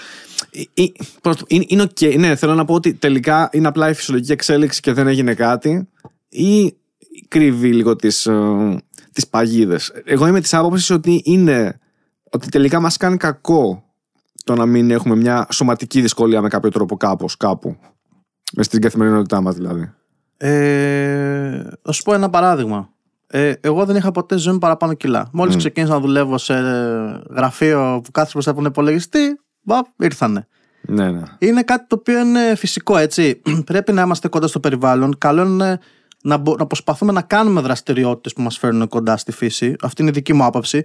Δεν σας είπα, παιδιά, να πάτε να κάνετε survival στα δάση, να επιβιώσετε και να τρώτε σαρδαποδάλωση, ναι. ξέρω εγώ, και να βρίσκετε νερό να πας να κάνεις μια όρη να περπατήσεις λίγο, δεν ξέρω κάτι, ναι, ποδήλατο, ναι, ναι. δεν ξέρω τι κάνει ο καθένας και είναι καλό να το κάνεις αυτό κοντά στη φύση. Όσο μπορείς. Ε, δεν ξέρω, τώρα βρείτε κάτι που σας αρέσει. Κολύμπι το καλοκαίρι, ξέρω εγώ. Καλή παραλία, καλό το οφθαλμόλουτρο, mm. αλλά να έρθουμε και λίγο κοντά σε αυτό. Ή τουλάχιστον όσο μπορείτε, ρε παιδί μου, προσπαθείτε να γυμναστείτε τουλάχιστον. Να κόψουμε τις κακές δραστηριότητες. Τώρα εντάξει, δεν προσπαθώ να δώσω οδηγίες πώς θα ζει στη ζωή του καθένας. Όχι, όχι. Αλλά τι να πω τώρα, όταν ε, δεν έχεις δει, δεν έχεις πάει να πάρεις ένα αυγό από κότα, ξέρω εγώ, στη ζωή σου, να δεις πως ένα κοτέτσι μέσα. Τι να σου πω, δεν ξέρω, είναι μετά. Ε, ξέρεις και εσύ τι αναφέρομαι πολύ. ε, κυρίως το ακούω αυτό από ξένους, ε, από Αμερικανούς δηλαδή. Και σε podcast και τα λοιπά. Ε, τύπου το Jocko Willing το ξέρεις; Mm, μάλλον όχι. Όχι, ο Jocko Willing, αλλά αυτός σου αρέσει πάρα πολύ. Είναι θεούλης. Αν έχεις στο μυαλό σου ακούς τις λέξεις Αμερικανός πεζοναύτης, Λοιπόν, πρέπει να σου έχετε αυτή σκυλόφατσα. Στο... Είναι, είναι σκληρός καριόλης ναι. γενικά, του καιρού του όμως, δηλαδή του τωρινού καιρού. Ήταν πρώην πεζοναύτης, ε, έχει γράψει βιβλία πάνω σε αυτό. Extreme ownership, ότι για μένα καλό είναι, έχει πάει στο όλο κομμάτι το ακρονάωτον, ότι πρέπει να παίρνεις, να οικειοποιήσει τα πάντα και να μην ρίχνει ευθύνη σε κανέναν, σε τίποτα. Όλα είναι δική σου ευθύνη. Όλα, όλα, τα πάντα. Συμφωνώ σε αυτό τα πάρα, πάντα. Extreme, αυτό το έχει κάνει extreme ownership.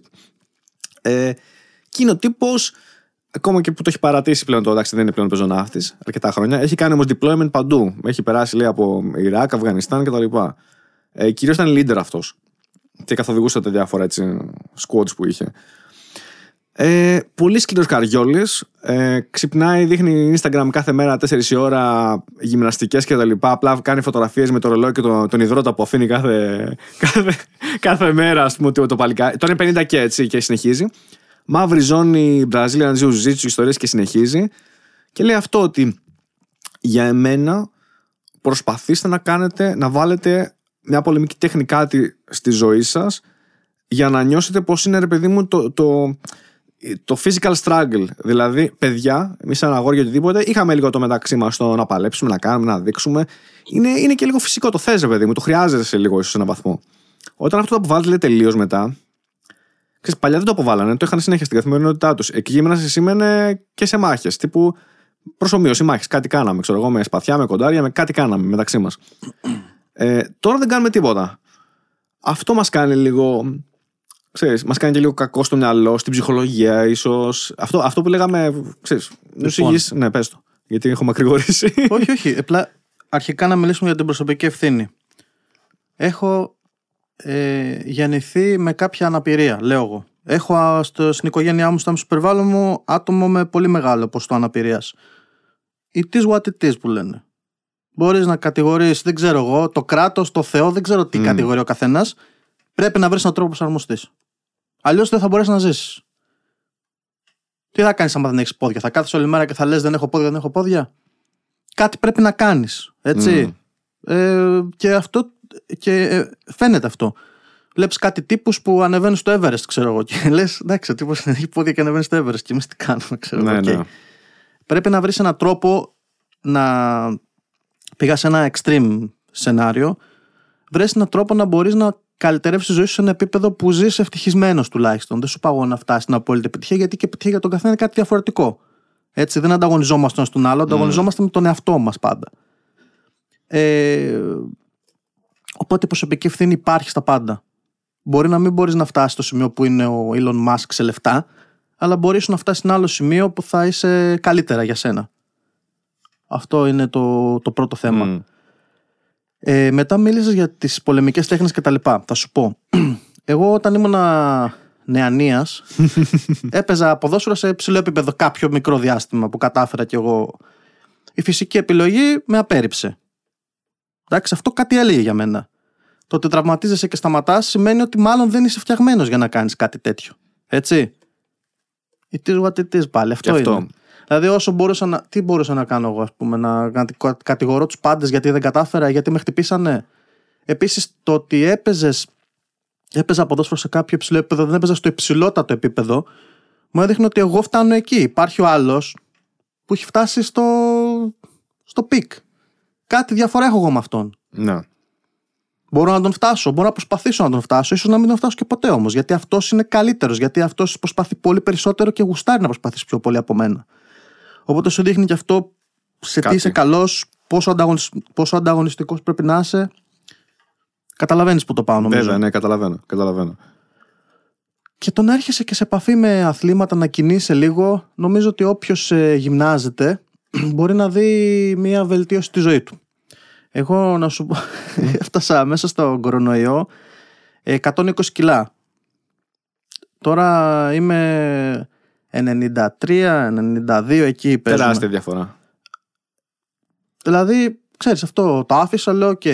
Και τώρα που προσπαθώ να το αλλάξω, βλέπω πολύ καλύτερη ποιότητα στη δική μου τη ζωή. Μιλάω από προσωπική εμπειρία. Προφανώς έχω ακόμα πολύ δρόμο για να γίνω όπως θα έπρεπε να είμαι. Το όπως θα έπρεπε να είμαι για μένα είναι το να είμαι υγιής. Δεν έχω επιδιώξεις να, στην ηλικία που είμαι να κάνω κάτι παραπάνω. Αλλά πρέπει να έρχεσαι σε επαφή. Να... Κάποιος φιλόσοφος το έλεγε βέβαια Μμ. αυτό, Έλληνας. Δεν ξέρω αν ήταν ο Αριστοτέλης. Μμ.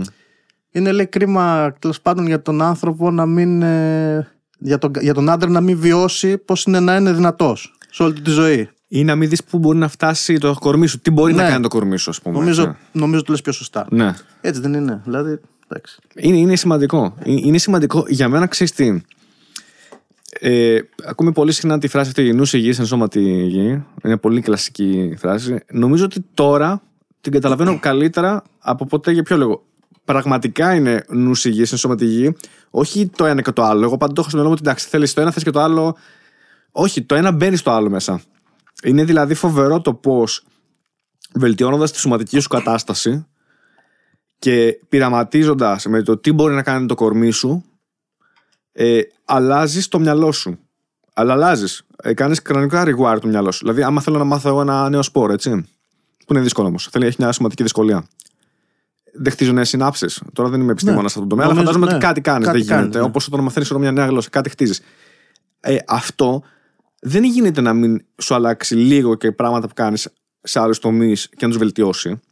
Θέλω να πω ότι πραγματικά νου υγιή εν σώματι υγιή, ότι χτίζεις ένα δυνατό σώμα, χτίζει ένα δυνατό νου, χτίζει ένα δυνατό νου, χτίζει ένα δυνατό σώμα. Είναι το ένα μπαίνει μέσα στο άλλο. Δεν γίνεται να έχεις το ένα και το άλλο. Εγώ το έχω στο μυαλό μου ότι εντάξει, καλό είναι να έχεις ένα καλό κορμί, καλό είναι να έχεις καλό μυαλό, αυτό. Ξεχωριστά όμως. Δεν είναι ξεχωριστά, είναι εδώ. Είναι έτσι. Δηλαδή και πάει έτσι.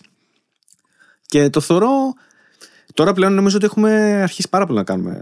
ε, Και, και η δική μας γενιά δηλαδή θεωρώ. Ότι το έχει πάρει πολύ ζεστά το θέμα Ρε φίλε, γυμναστικής. επειδή είμαστε κοντά στην ηλικία, Ναι. θυμάσαι πώς έτρωγε ο κόσμος το 2000. Καλά, για την 90s και τα λοιπά. Πανικό. Μόνο στη χωματερή δεν πήγαινε να βρίσκει από κάτω πράγματα και να τα τρώει, ξέρω. Ναι, εγώ. ναι, ναι. ναι. Ε, Εγώ θυμάμαι αυτό το με την υγιεινή διατροφή και όλα αυτά. Εντάξει, έχει και το κομμάτι του marketing, γιατί αυτό έχω σπουδάσει κι εγώ, έτσι, να πουλήσεις πράγματα καινούργια κτλ. Αλλά εντάξει, ωφελεί και την κοινωνία αυτό. Εγώ θυμάμαι ότι εκεί το 2010, κάπου εκεί. Εν τω μεταξύ ήταν εν μέσω κρίση στην Ελλάδα, αλλά παγκόσμια κάπως ψηλοξεκίνησε. Αυτό να ξεκινήσουμε να κάνουμε πιο ε, καλή ζωή, να σταματήσουμε να βγάλουμε το κάπνισμα έξω από, τη, Μπράβο. από την κοινωνία γενικότερα και όλα αυτά τα πράγματα. Αλλά θυμάμαι προηγουμένως ότι γινόταν αυτό το χάος. Και αυτό που λες, δηλαδή, αυτό να έχεις το σώμα και το πνεύμα, το οποίο για να κάνεις γυμναστική, θα στο πούν και αυτοί οι μπρατσαράδες, άμα γνωρίζεις διάφορους, ρε φίλε, μόνο ότι πας στη δουλειά. Κάθεσαι εκεί 8 ώρες, ζορίζεσαι πνευματικά. Και μετά θα πεις, Όχι, ρε φίλε, δεν θα πάω σπίτι, ας πούμε, θα πάω να, να Ναι. αθληθώ, δεν ξέρω εγώ τι κάνει ο καθένας. Δείχνει και αυτό μια ψυχική θέληση. Να πεις ότι θα πιέσω τον εαυτό μου κι άλλο για να ανταγωνιστώ τον εαυτό μου με το πώς ήμουνα χθες. Μμ. Αυτό, ναι. Εμένα με ενέβρεσε και ένας νέος συνάδελφος στη δουλειά, Ιρανός, πώς έτυχε τώρα έτσι, που λέγαμε και πριν για το Ιράν, που είναι χρόνια Ευρώπη. Και είναι τώρα 38 χρονών. Έτσι. Ε, κάνει, συνεχίζει να κάνει προπονήσεις κατοστάρι, sprint. Λοιπόν, πήγα μαζί του μία φορά σε μία προπόνηση. Έτσι. Ρε, την άλλη μέρα, άκου ποιο είναι το φοβερό. Δεν είναι ότι πονούσαν τα πόδια μου, πονούσαν, ε, ειδικά πίσω. Γιατί πίσω, όταν κάνεις sprint, ε, χρησιμοποιείς πάρα πολύ πίσω τον ε, δικέφαλο, νομίζω που είναι. Στο πίσω, στο μυρό. Ε, στο πίσω, πίσω από του τρακέφαλου. Καλά, εκτός ότι είχαν διαλυθεί τα πάντα, ό,τι υπήρχε εκεί είχε διαλυθεί. Πονούσαν τα χέρια μου πάρα πολύ. Και κυλιακή, δεν το, δεν το περίμενα αυτό. Πονούσαν όμως. Δηλαδή, σαν να είχα κάνει, δεν ξέρω κι εγώ τι τύπου γυμναστική, ας πούμε, τη βάρη. Από το σπίτι το έντονο. Και είναι 38 χρονών τώρα και είναι σε καλύτερη σωματική κατάσταση, νομίζω, από ποτέ.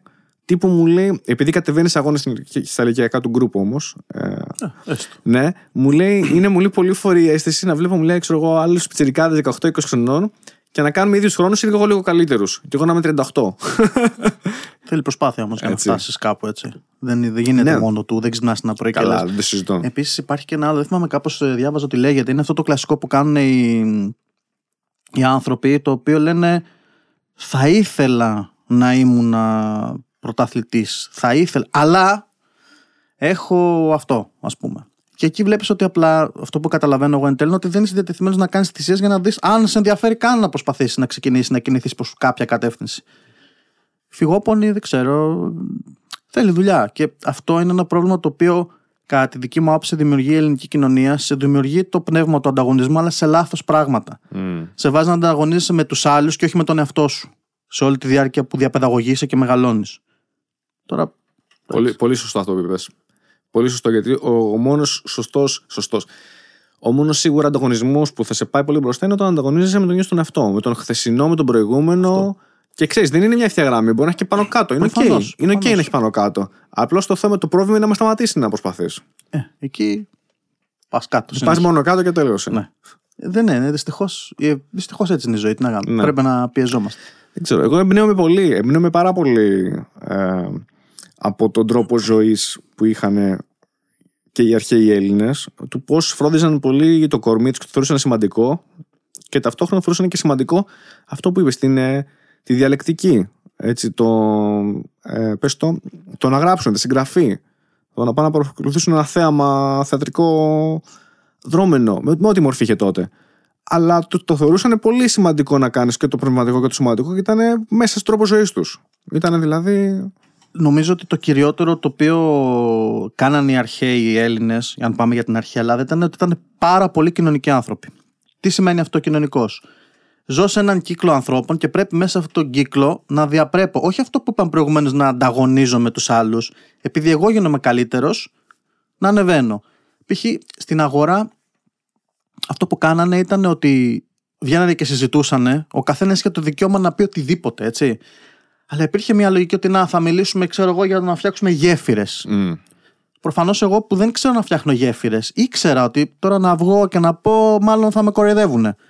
Έτσι. Γιατί φανταζόμαστε ότι γινόταν η αγορά και μαζευόντουσαν, δεν ξέρω εγώ, 10.000 Αθηναίοι και μιλούσαν όλοι ένα-ένα. Δεν λειτουργούσε έτσι προφανώς ακριβώς, αλλά είχαν το δικαίωμα να το κάνουν αν έχω. μ. Έτσι, προφανώς το απλουστεύουμε λίγο, αλλά υπήρχε αυτό το, το concept.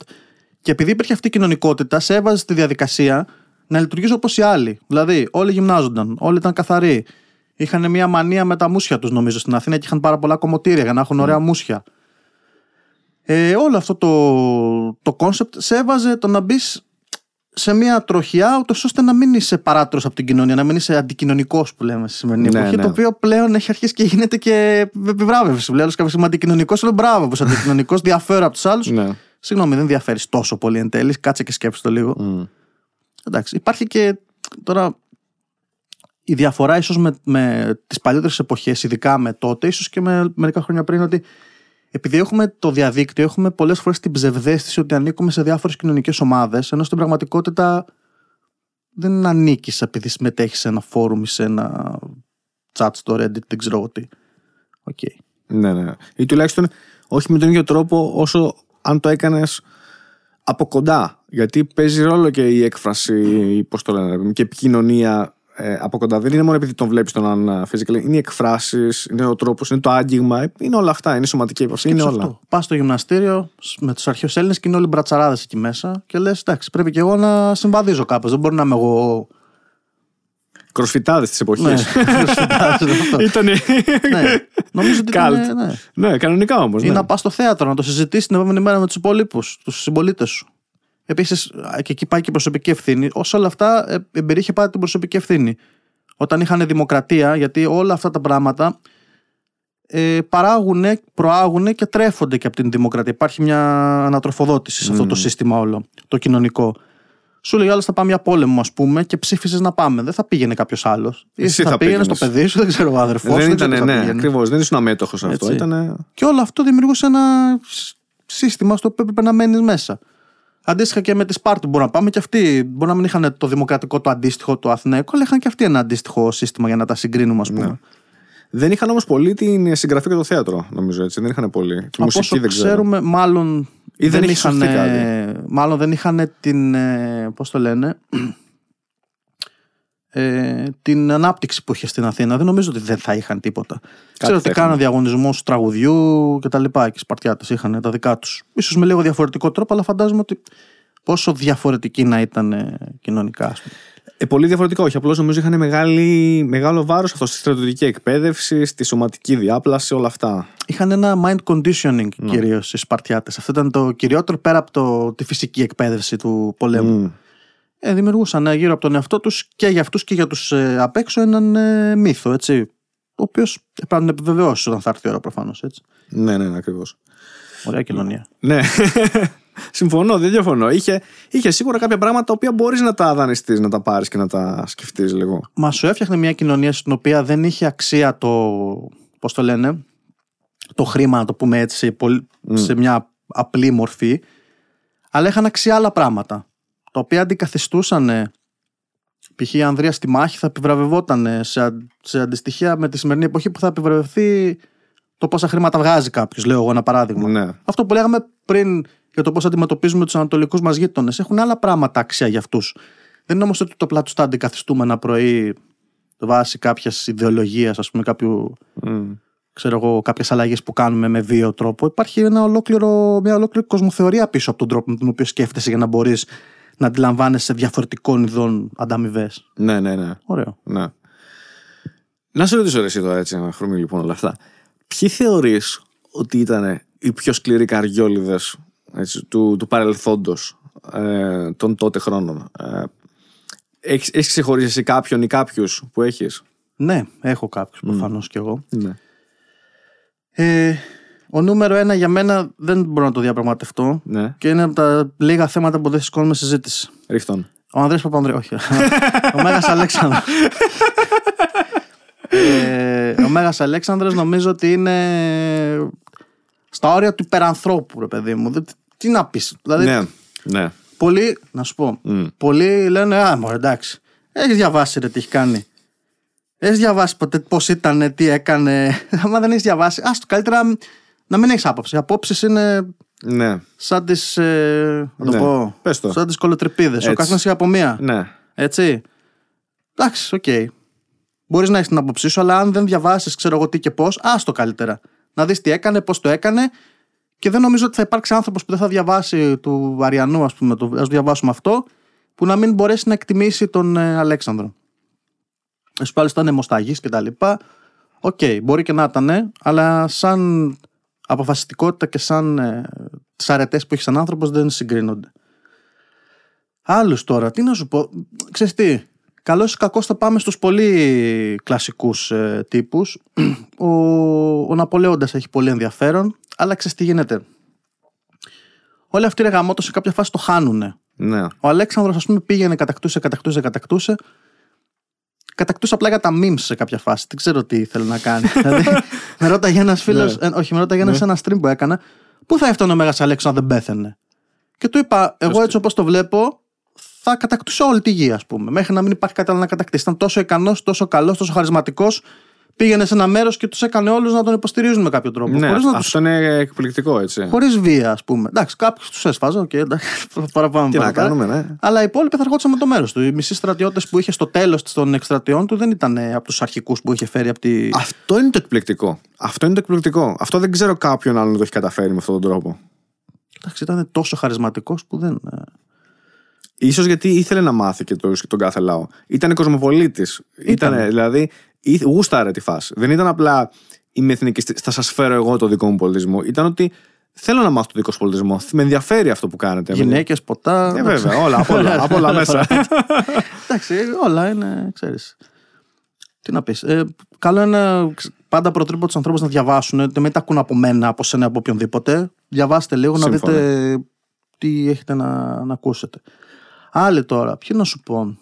Ο Ναπολέων που είπες είναι λίγο παρεξηγημένη η προσωπικότητα γιατί όλοι τον έχουν ε, στο μυαλό τους καμία σχέση. Ότι ναι, μεν οκ, αλλά εντάξει, όχι και κάτι φοβερό. Ενώ οι Γάλλοι τον λατρεύουν, ας πούμε. Τον λατρεύουν γιατί στους Γάλλους έχει το εξής περίεργο ο Ναπολέοντας. Ε, επειδή ήταν λαϊκός ήρωας, εμπνέει τόσο και αυτούς που είναι πιο συντηρητικοί και δεξιοί και τα λοιπά, όσο και αυτούς που είναι πιο προοδευτικοί και αριστεροί και τα λοιπά. Ναι, Τον- ναι, ναι. Όλοι τον συμπαθούν για διαφορετικούς λόγους. Μμ.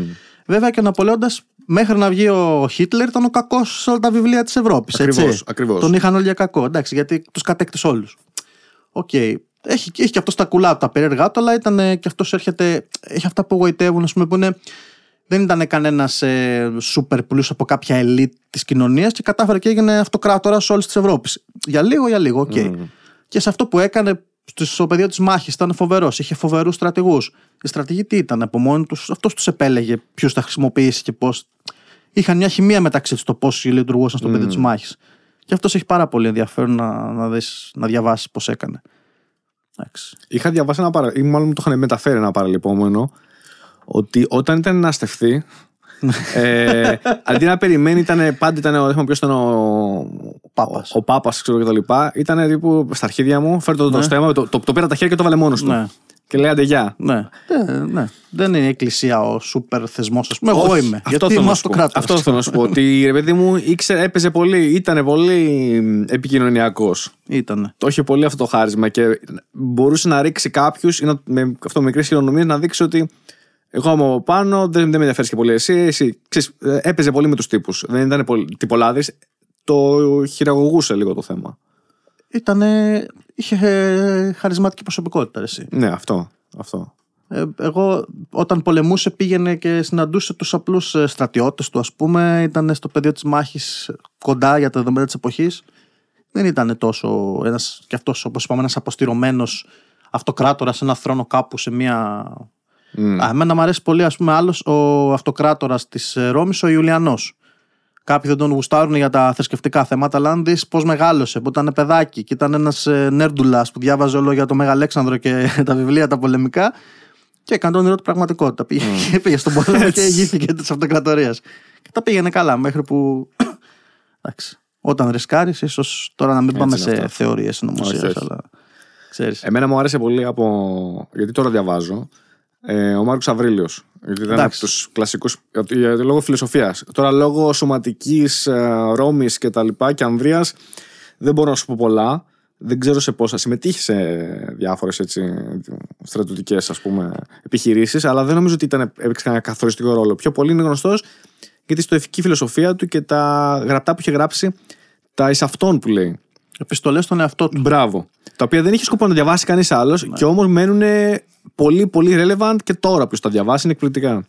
Φαντάσου να διαβάζουν γράμματα που έστειλε στον εαυτό σου πριν από 2.000 χρόνια, ξέρω, και να θεωρούνται ότι είναι και κορυφαία. Και ας top. πούμε. Ναι, δηλαδή, Ε, σκέψου το. είναι εκπληκτικό. Είναι εκπληκτικό. Να πω την αλήθεια, το εις αυτόν δεν το έχω διαβάσει το βιβλίο. Το έχω. Θέλω κάποια στιγμή να κάτσω να το διαβάσω, να το ξέρω περίπου πάνω κάτω τι λέει, αλλά δεν Ναι. το έχω διαβάσει για να πω και την αλήθεια να μην. Ε, εγώ έκανα το, τη χαζομάρα, νομίζω το έλεγα αυτό και στο προηγούμενο ηχογράφηση που είχαμε τον ε, Βαγγέλη τον Μαρμαρά, ότι το πήρα στα αγγλικά.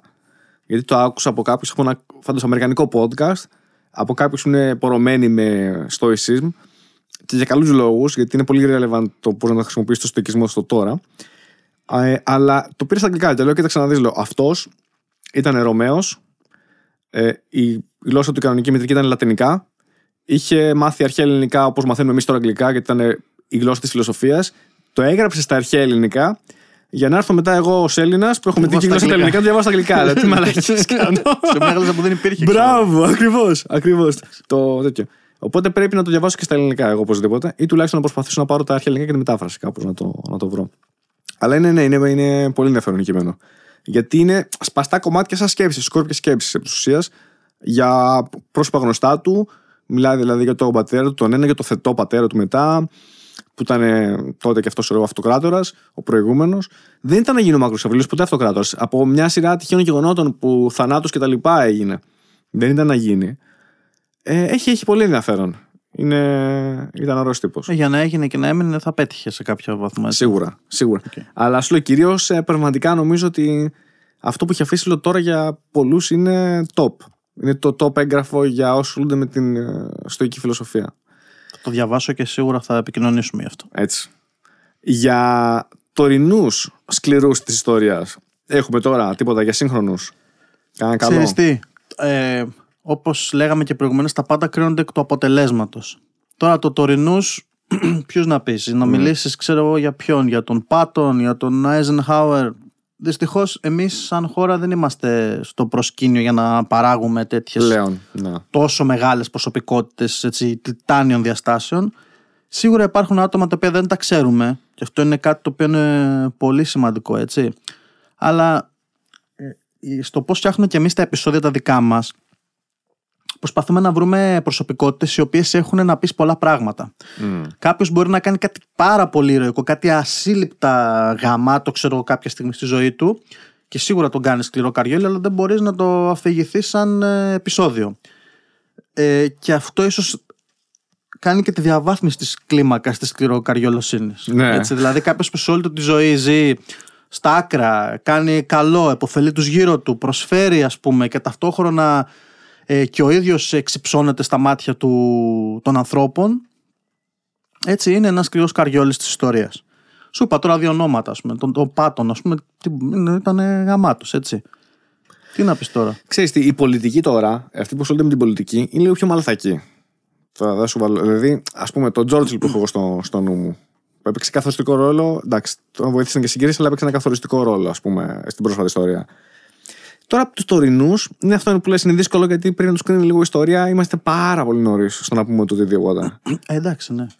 Για τον Τζόρτσελ που λες, έβλεπα προχθές μια συζήτηση για κάποιους ε, Ινδούς που θέλουν να τον καθαρέσουν γιατί τους είχε πετσοκόψει. Ναι. Ξέρω εγώ. Ή κάποιους Νοτιοαφρικανού ε, μπούρους, πώς τους λένε αυτούς εκεί πέρα, τους οποίους τους έκανε στρατόπεδα συγκέντρωσης μετά είναι και λίγο δύσκολο να το προσεγγίσεις το θέμα. Από ποια πλευρά, γιατί μπορεί να σου πει όλες κάτσε ρε φίλε, μας λες τον άλλο ήταν σκληρός καριόλης που βάζε αυτό και το άλλο. Εντάξει, σου πάει από ποια οπτική θες να ναι, δεις και κάποια ναι, πράγματα. Ναι, ναι. Μπορεί να είναι όντως γενοκτόνος για τους άλλους, για τους άλλους μπορεί να είναι σούπερ ήρωα. Εντάξει. Είναι και αυτό. Τα optics πάντα παίζουν ρόλο έτσι και το πώς ε, φτιάχνονται. Έχουν αλλάξει και οι ρόλοι, γιατί νομίζω ότι παλιά αυτοί που ασχολούνταν και ενεργά λίγο με πολιτικές στρατιωτικές επιχειρήσεις ήταν λίγο μαζί, ήταν πολύ πιο κοντά. Ναι. Ε, τώρα είναι διακριτά αρκετά, οπότε είναι δύσκολο να πεις. Όχι πως δεν υπάρχουν. Ε, σίγουρα υπάρχουν ικανοί άνθρωποι, πάντα θα υπάρχουν ικανοί άνθρωποι. Δηλαδή δεν υπάρχει λόγο να πιστεύεις ότι τώρα ζούμε σε μια περίοδο που απλά είμαστε όλοι φλόροι. Υπάρχουν σίγουρα ικανοί και άξιοι Είμαστε, αλλά και... ναι, ρε παιδί μου, εντάξει. εντάξει Α το αποφύγουμε αυτό. να σου πω. Ναι. Τα έχεις δει, πόσα επεισόδια έχεις δει, ας πούμε, από σκληρούς καριόλιδες από Χοντρικά. Ναι, έτσι, αν θυμάσαι.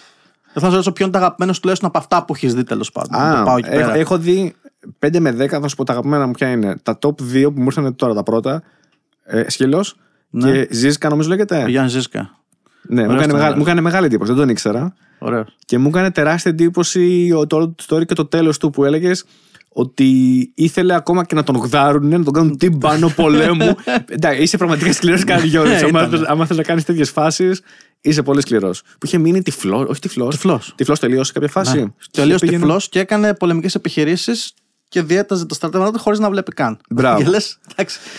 Ήταν φοβερός, εντάξει. Ήταν αλλού. Ήταν αλλού. Ε, για να μην σου πω για άλλους αρχαίους Έλληνες κτλ.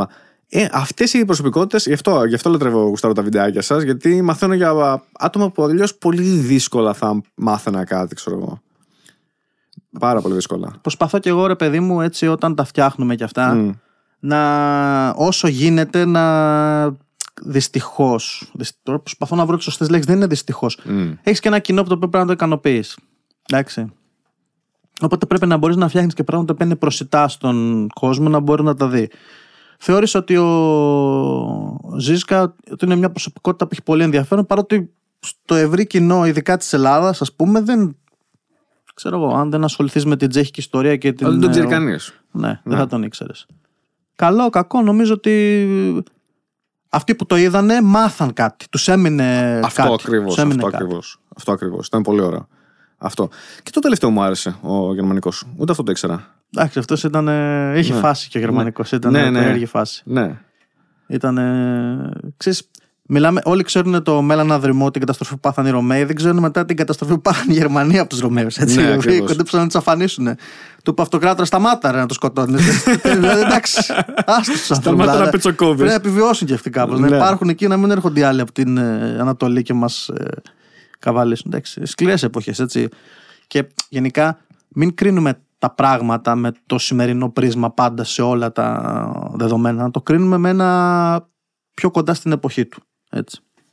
Πράγμα που είναι και πολύ δύσκολο γιατί ήταν τελείως αλλιώς τα ήθη, τα, οι τρόποι που λειτουργούσαν. Το να πεις ότι. Το να το κρίνεις σαν ε, ότι πετσοκόβει ο άλλος, γι' αυτό μπορεί να ήταν απλά το καθημερινό του. Τι ξέρεις, αυτό, προφανώς αυτό κάνω. Δεν σκεφτόντουσαν καν με τα τωρινό τρόπο σκέψης. Δεν υπήρχαν εγκλήματα πολέμου, ας πούμε. Δεν υπήρχαν. ε, Κοίταξε. ξέρω εγώ. Και ο Γερμανικός, αν είδες, ε, τις γυναίκες και τα παιδιά που τους πήρε, δεν τους έκανε σκλάβους. Τους απελευθέρωνε, ξέρω εγώ, στο μυαλό του κάπως. Τους έκανε Ρωμαίους πολίτες. Ναι. Κάποιους από αυτούς. Οπότε μπορεί να σκεφτεί ότι και στο δικό του το μυαλό είχε κάποιο είδους υποτισμού, κάποιο είδους ε, ιδεαλισμού σε κάποια επίπεδα τέλος πάντων. Ναι, ναι. Μπορεί να ναι. το δει και έτσι. Ναι, ναι, ναι. Εντάξει. Έχουμε, κοίταξε, αυτό σκέφτομαι από τωρινούς ήρωες τώρα. Από τον πολιτικό κόσμο είναι πολύ δύσκολο να, να βρεις, ίσως. Στρατιωτικές επιχειρήσεις πιο πολλοί Αμερικανοί κάνουν, οπότε. δεν Έχεις ξέρω. πολλούς να δεις εκεί που έχουν κάνει πολλά, Ναι. πολλά ενδιαφέροντα πράγματα, αλλά εντάξει, το ότι συμμετείχες σε μια επιχείρηση και καθάρισες 50 εχθρούς, ξέρω εγώ, Δεν λέει κάτι. μπορεί σε κάποιες περιπτώσεις να λέει, αλλά συνήθως δεν λέει κάτι. ρε παιδί. Ναι, ναι, ναι. Ναι, ναι. Δεν ξέρω τώρα αυτό πώς πώς το μεταφράζει και ο καθένας, γιατί πολλές φορές τα κρίνουμε και τα πράγματα βάσει της δικής μας ε, ψυχοσύνθεση. Κάποιοι αντιμετωπίζουν κάποια πράγματα πάρα πολύ βάσει, ξέρω εγώ, λέω θρησκεία. Οπότε Ναι. μπορεί κάτι το οποίο να μην συμφωνεί με το δικό τους, ε, με τη δική τους κοσμοθεωρία να τους ε, κάνει να αισθάνονται ότι τι είναι αυτά που λες ξέρω εγώ η δικιά μου η θρησκεία λέει ότι δεν κάνει να σκοτώνεις λέω εγώ ένα παράδειγμα της πολύ απλά. Έχει και τα ιδεολογικά κομμάτια και αυτό είναι και ένα έτσι για να πάω και σε ένα άλλο Μμμ. θέμα το, παρακολ- το βλέπω πάρα πολύ στην ελληνική την κοινωνία γενικά. Υπάρχει πάρα πολύ το είσαι μαζί μας εναντίον μας Πόλος είναι. πάρα πολύ μεγάλη πόλωση. Είσαι αριστερά, είσαι δεξιά. Είσαι, ξέρω εγώ, κατάλαβες. να Ναι, μην ναι. δώσω πιο πολλά παραδείγματα, γιατί ξέρω πολύ, πολύ απλά ότι θα δημιουργηθεί πόλωση με τα παραδείγματα που θα Ακριβώς. δώσω. Ακριβώς. Ή, και το κυριότερο, αυτό είναι που εμένα δεν μ' αρέσει, είναι το κλασικό ε, μαζί μας εναντίον μας και το νέο που έχει βγει, το εισαποστάκιας που λένε. Ναι. Εμένα αυτό με ενοχλεί πάρα πολύ. Ε, όχι εμένα προσωπικά, γιατί το λένε για μένα. Σιγά. Άμα με ενοχλούσαν πράγματα, δεν θα εξέθετα τον εαυτό μου στο δημόσιο λόγο, να το πω έτσι. ναι. Αλλά το κακό σε αυτόν τον τρόπο σκέψης για μένα είναι ότι περιορίζει πάρα πολύ το τι μπορείς να δεις και το πώς μπορείς να, πώς το λένε, να αντιληφθείς τον κόσμο γύρω σου. Γιατί όταν είναι binary τα πράγματα, ένα και δύο, άσπρο και μαύρο, και πρέπει να πας στο ένα από τα δύο ή αλλιώς είσαι, ξέρω εγώ τι, μπορεί κάτι να με εκφράζει, ρε φίλε. Ας πούμε. Ξέρεις τι, το μόνο. Είναι απίθανο να σε εκφράζει απόλυτα κάτι το οποίο είναι ή το ένα ή το άλλο. Ναι. Αρχικά έτσι. Δεν γίνεται αυτό. Δεν γίνεται να μην διαφωνείς σε τίποτα. Είναι απίθανο. Οπότε το μόνο σίγουρο είναι ότι υπάρχουν όλες οι αποχρώσεις ενδιάμεσα. Μεταξύ άσπρου και μαύρου υπάρχουν όλες οι αποχρώσεις του, του γκρι. Να πω. Οπότε ε, είναι λίγο. Είναι ένας, μια απλούστευση που θέλουμε να κάνουμε εμείς για να μπορέσουμε να βάλουμε μια τάξη στο μυαλό μας στον κόσμο που είναι πολύπλοκος. Και θέλουμε να τον υπεραπλουστεύσουμε και να χτίσουμε ένα απλό μοντέλο. Ότι ή είσαι αυτό ή είσαι εκείνο. Δεν μπορεί να είσαι και τα δύο. Οκ. Ενώ οι άνθρωποι κανονικά δεν είναι ή το ένα ή το άλλο. Ε, κάπου διάβαζα ένα που λέει: «Δε- μην, μην πεις ότι είσαι αυτό εκείνο ποτέ, Γιατί δεν θα έπρεπε να είσαι αυτό. Θα έπρεπε να είσαι περίπλοκος. Θα έπρεπε να σκέφτεσαι πιο πολύ. Θα έπρεπε να καταλαβαίνεις ότι δεν χρειάζεται καν. Αρχικά δεν χρειάζεται να μπει σε κάποια κατηγορία. Γιατί να μπει Ακριβώς. σε κατηγορία; Ποιος είναι ο λόγος; Για να μπορεί να το κάνει πιο εύκολο σε άλλο να καταλάβει. Άμα σε ενδιαφέρει τον, ε, τον ενδιαφέρει τον άλλο να σε καταλάβει, ας κάνει προσπάθεια. Ναι, ακριβώς. Τι να κάνουμε τώρα; Α κάνει προσπάθεια. Άμα δεν τον ενδιαφέρει, ας φτιάξει μια δική του εικόνα, αλλά αυτό είναι δικό του πρόβλημα για εσένα. Α φτιάξει ένα είδωλο δικό του, δικό σου για εκείνον, για να τον βοηθάει. Αλλά αυτό είναι δικό του πρόβλημα. Θέλει να καταλάβει καλύτερα κάποια πράγματα, ε, πρέπει να προσπαθήσει, ρε φίλε. Δεν είναι όλα εύκολα. Ναι, ακριβώς. Δε- δεν είναι μόνο διάστατοι χαρακτήρες. Δεν είμαστε σε παραμύθια. Δεν είμαστε ο καλός και ο κακός. Είμαστε όλοι περίπλοκοι, όλοι έχουμε συμφέροντα, όλοι θέλουν να υπηρετήσουμε τα δικά μας συμφέροντα. Κάποιες φορές τα συμφέροντα αυτά είναι μαζί, κάποιες φορές συγκρούονται. Και όταν συγκρούονται, δημιουργείται η πόλωση. Αυτό είναι όλο. Αλλά θα μπορούσε πολύ εύκολα να είσαι στην άλλη πλευρά, γιατί δεν είσαι ούτε ο καλός ούτε ο κακός. Είσαι αυτός που είσαι. Αυτό, είναι, αυτό, αυτό πιστεύω εγώ. Ξέρεις τι γίνεται.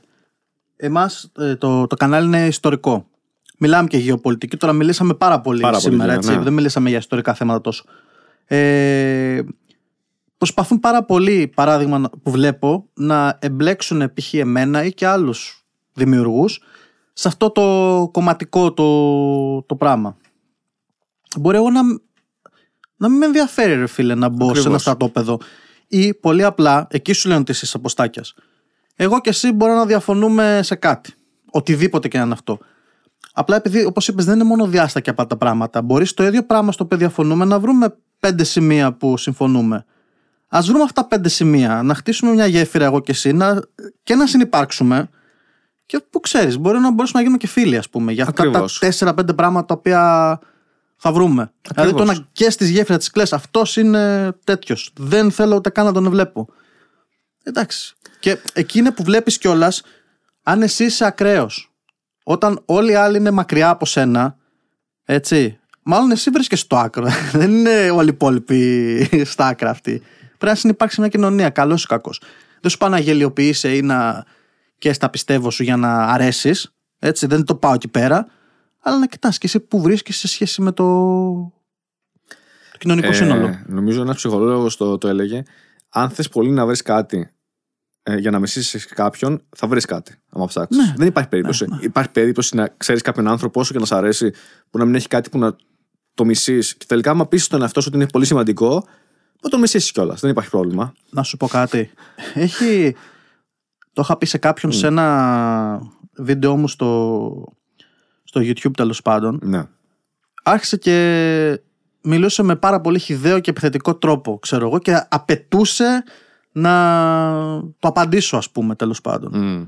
Και γύρισα και του απάντησε στο τέρμα, ας πούμε, και δεν το απάντησε αυτό που ήθελε. Του λέω, εσύ ποιος είσαι για να σου απαντήσω εγώ; Όχι ποιος είμαι εγώ, ρε φίλε; Εσύ ποιος είσαι για να έρθω εγώ να σου απαντήσω; Αφού έχεις ήδη αποφασίσει από πριν τι γίνεται. Ναι. Ξέρω εγώ. Ή κάτι άλλο που έρχεται ο άλλος πάρα πολύ προκατηλημένος σε κάποια θέματα. Θυμάμαι ότι κάποια στιγμή είχε έρθει κάποιος, ο οποίος. Θέλω να το πω γιατί μου είχε φανεί έτσι λίγο περίεργο. Ο οποίος μου ας- ε, ήρθε και έγραψε κάποιο σχόλιο ότι ήταν ομοφιλόφιλος και θεώρησε ότι τον ε, προσβάλλουμε με κάτι που Ναι. λέγαμε σε ένα βίντεο. Και του λέω, συγγνώμη λέω, πού είδες ότι λέμε εμείς κάτι κακό για αυτή την προτίμηση την οποία εσύ Ναι. έχεις; Και γύρω και μου είπε ο άνθρωπος, συγγνώμη, λέει, κατάλαβα λάθος. Και του είπα κιόλας, δεν σε συμπαθούμε ή σε αντιπαθούμε γιατί είσαι αυτό που είσαι. Αυτό είναι δικό σου θέμα. Ε, βέβαια. Ε, Στο βέβαια. δικό σου μπαίνει που λένε στο χωριό μου. Δεν με νοιάζει, ρε φίλε. Δηλαδή, αυτό που θα σε κρίνω εγώ είναι εσύ τι αξία προσφέρεις σαν άνθρωπος. Όχι αν είσαι Ολυμπιακός, Παναθυνέκο ή δεν ξέρω εγώ τι άλλο. Σε κάποιους μπορεί να, ακολου- να ακουστεί πολύ liberal κάτι τέτοιο. Δεν το θεωρώ εγώ ότι είναι. Όχι. Επίσης, με αυτές τις ιδέες γενικά, τις οποίες είναι πολύ πολιτικοποιημένες τελευταία, εγώ γενικά δεν φανατίζομαι. Αν μου πει άλλος, δεν γουστάρω τους Ολυμπιακούς, έτσι να πάμε σε ένα πιο Ναι. γενικό θέμα. Ε, τι θα κάτσω, θα κάτσω να ασχοληθώ εγώ γιατί δεν γουστάρει να του πω, Όχι, κάνεις λάθος, οι Ολυμπιακοί είναι καλοί. Όχι, δεν υπάρχει δικό λόγος. σου θέμα είναι αυτό, ρε φίλε. Ξέρεις, δεν ξέρω. Καταλαβαίνω πολύ καλά τι λες. Απλώς τώρα πιάνουμε κάποια χαρακτηριστικά και οι περισσότεροι επειδή προσπαθούν να χτίσουν καριέρες από αυτά τα χαρακτηριστικά. Ναι, Τι μπράβο, εννοώ; ρε, εσύ, αυτό. Τι εννοώ; Ε, Εγώ ρε παιδί μου. Ξέρεις τι, στην πραγματικότητα, κανένα δεν αφορά, δεν, δεν αφορά κανένα χαρακτηριστικό σου. Είτε είναι τη σεξουαλικότητά σου, Μπράβο. είτε είναι του τι χρώμα μαλλιά έχεις, είτε του τι μόδε υποστηρίζεις ή όχι. ε, πο- Ποδοσφαιρικά, αθλητικά, μπασκετικά, δεν με ενδιαφέρει, ξέρω εγώ. Είτε τι φούρτα σ' αρέσουν, είτε τι παγωτός σ' αρέσει, ε, είτε σου τι σούπερ μάρκετ πας, είτε τι ταινίες βλέπεις. Ξέρεις ποιος σε ενδιαφέρει, κανέναν. Ναι, Α, μηδέν. Μηδέν. Άντε να ενδιαφέρει εσένα. Ναι, το τι κάνεις εσύ. προφανώς. Το πολύ.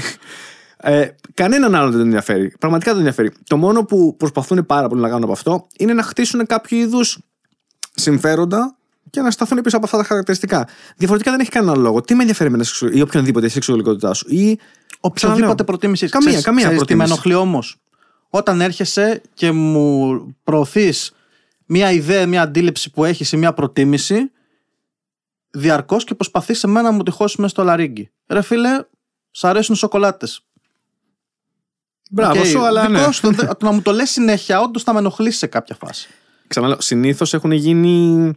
Εκτός αν, εκτός αν εξυπηρετούν άμεσα κάποιο συμφέρον, ε, έχουν γίνει λίγο φερέφων άλλων. Δηλαδή, επίσης επίσης μια κλασική φράση ψυχολο, ψυχολόγων είναι ότι οι άνθρωποι δεν έχουν ιδεολογίες, οι ιδεολογίες έχουν ανθρώπους. Πιθανότατο. Δηλαδή, οι άνθρωποι που, έχουν, που νομίζουν ότι έχουν ιδεολογίες, στην πραγματικότητα απλά παπαγαλίζουν το ίδιο πράγμα συνέχεια. Και όλοι λένε το ίδιο. Για να λένε όλοι το ίδιο, ε, τότε αυτό υπάρχει, η ιδεολογία δηλαδή που τους έχει, όχι αυτοί έχουν άποψη. Δεν γίνεται να έχεις άποψη και να παπαγαλίζεις μόνιμα ένα πράγμα. Αυτό είναι, εντάξει, λες έναν ύμνο, λες ένα τέτοιο, ένα ποίημα. Αυτό είναι. Το θέμα με, το, με τα ιδεολογικά είναι, εντάξει, υπάρχουν ε, για μένα, δεν, δεν συμφωνώ απολύτως. Υπάρχουν ιδεολογίες και υπάρχουν και πράγματα, αλλά όσο μεγαλώνεις, δεν είναι ότι βάζεις νερό στο κρέα απαραίτητα. Δηλαδή, να μιλήσω για μένα. Σε κάποια θέματα ίσως να φανεί ότι έχω πολύ απόλυτες απόψεις. Σε κάποια άλλα θέματα μπορεί να φανεί σε κάποιον ότι είμαι πολύ, ξέρω εγώ, ελευθεριακός ή δεν ξέρω εγώ τι. Δεν μπορεί να έχεις ένα κώδικα, ας πούμε, τον οποίο ακολουθείς με αυτόν τον τρόπο, στον οποίο επιτάσσει κάποιο σύστημα, τα οποία περισσότερα και τα περισσότερα ιδεολογικά συστήματα δεν έχουν πλασαριστεί σαν ιδεολογίες από αυτούς που τα οποία τα έχουν Ναι. γράψει, έτσι, ή για τα οποία έχουν μιλήσει. Εντάξει. Υπάρχουν κάποια ιδανικά, υπάρχουν κάποιες αξίες οι οποίες είναι σημαντικό να τις έχουμε. Δεν θα κάτσω εγώ να πω ποιες είναι και ποιες δεν είναι. Ακριβώς, ακριβώς. Και προφανώς και έχω και εγώ δικές μου απόψεις για κάποια θέματα, όπως και ο καθένας. Το να κάθεσαι και να τις λανσάρεις διαρκώς και να προσπαθείς να τις περάσεις στους άλλους. Ξέρετε, ειδικά στο ίντερνετ που δεν υπάρχει διαπροσωπική επαφή, βλέπω ότι γίνεται το εξής. Είναι δύο άνθρωποι και τσακώνονται για το ιδεολόγημά τους για κάποια άποψη που έχουν. Εκείνη τη στιγμή δεν προσπαθούν να περάσουν κάποιο μήνυμα στον άλλο.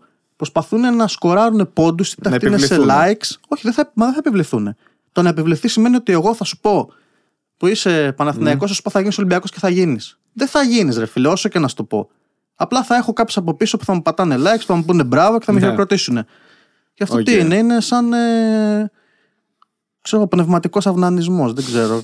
Κάπως τη βρίσκεις με ένα θέμα το οποίο. Δεν ξέρω. Κατάλαβες Ναι, το. ναι, ναι, ναι, ναι. Δεν το βλέπω πολύ ουσιαστικό. Δεν βλέπω τι έχεις να κερδίσεις. Αλλά Βρες εντάξει. Τι μπορείς να έχεις κοινό με κάποιον, έτσι, ο οποίος είναι συζητήσιμος πάντα. Το, εν- εννοείται αυτό, δεν το συζητάμε. Και από εκεί και έπειτα πάντα να δεις πώς μπορείς να συνεργαστείς μαζί του για να κάνουμε τη ζωή και των δύο Ναι. καλύτερη. Ναι, ναι, ναι. Ναι, απλώς με την έννοια ότι εγώ όταν έχω στο μυαλό μου την ε, λέξη ιδεολογία, έχω μια σειρά ότι κάποιος πριν από μένα έχει φτιάξει κάτι και εγώ το ακολουθώ πιστά. Αυτό, είναι, η ιδεο- αυτό έχω στο μυαλό μου. Διαφορετικά, ο καθένας μπορεί να έχει μετά τη δική του ιδεολογία που είναι κάτι τελείως διαφορετικό. Που είναι μια σειρά από ειδικές σου αξίες, απόψεις που έχουν σχηματιστεί με τα χρόνια, οι οποίες μπορεί να αλλάζουν κιόλας.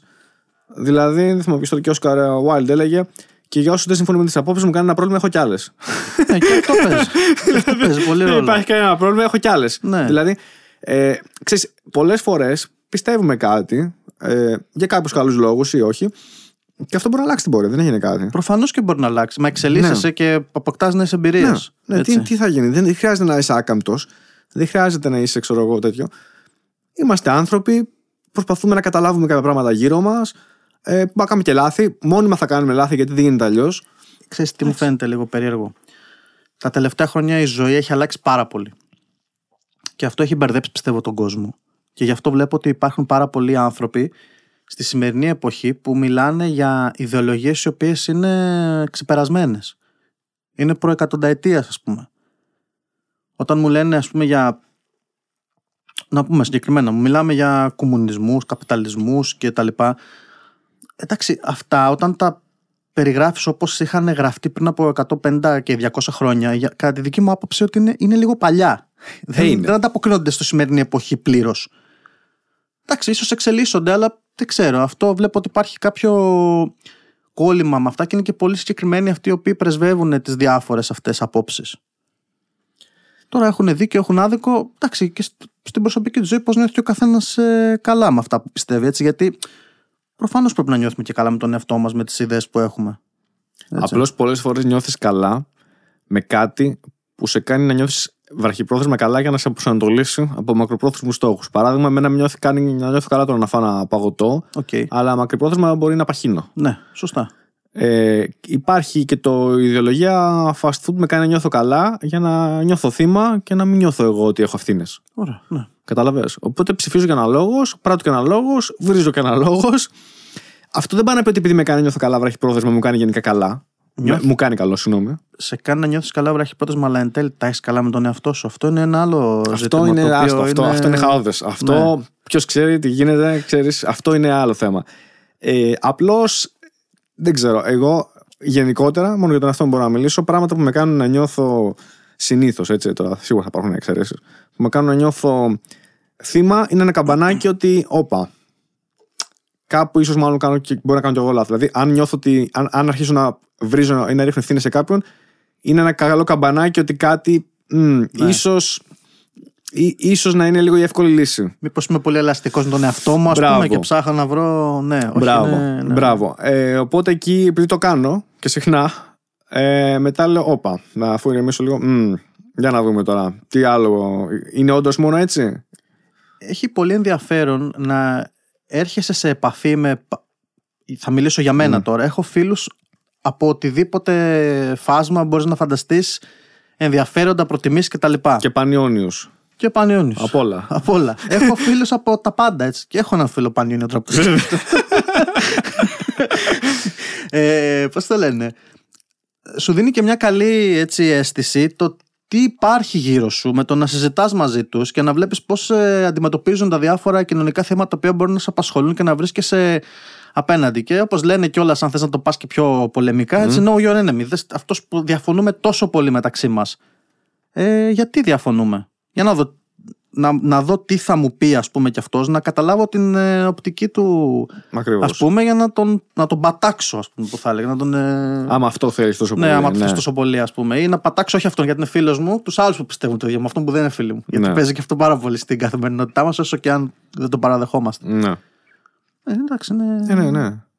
Έτσι είναι. Αυτό που πες μου άρεσε πάρα πολύ. Το καμπανάκι για το αν αρχίσω εγώ να ρίχνω ευθύνες σε άλλους. Μάλλον αυτό ήταν πολύ ωραίο. Δεν το είχα σκεφτεί έτσι ποτέ, εγώ να σου πω την αλήθεια. Ε, το σκέφτομαι γιατί ξέρεις τι, όταν μου το επισημαίνουν και τη στιγμή είμαι κατευθείαν σε αμυντική στάση. Οπότε θα πω, Μα όχι, είναι προφανές, παιδί μου, φταίει αυτό.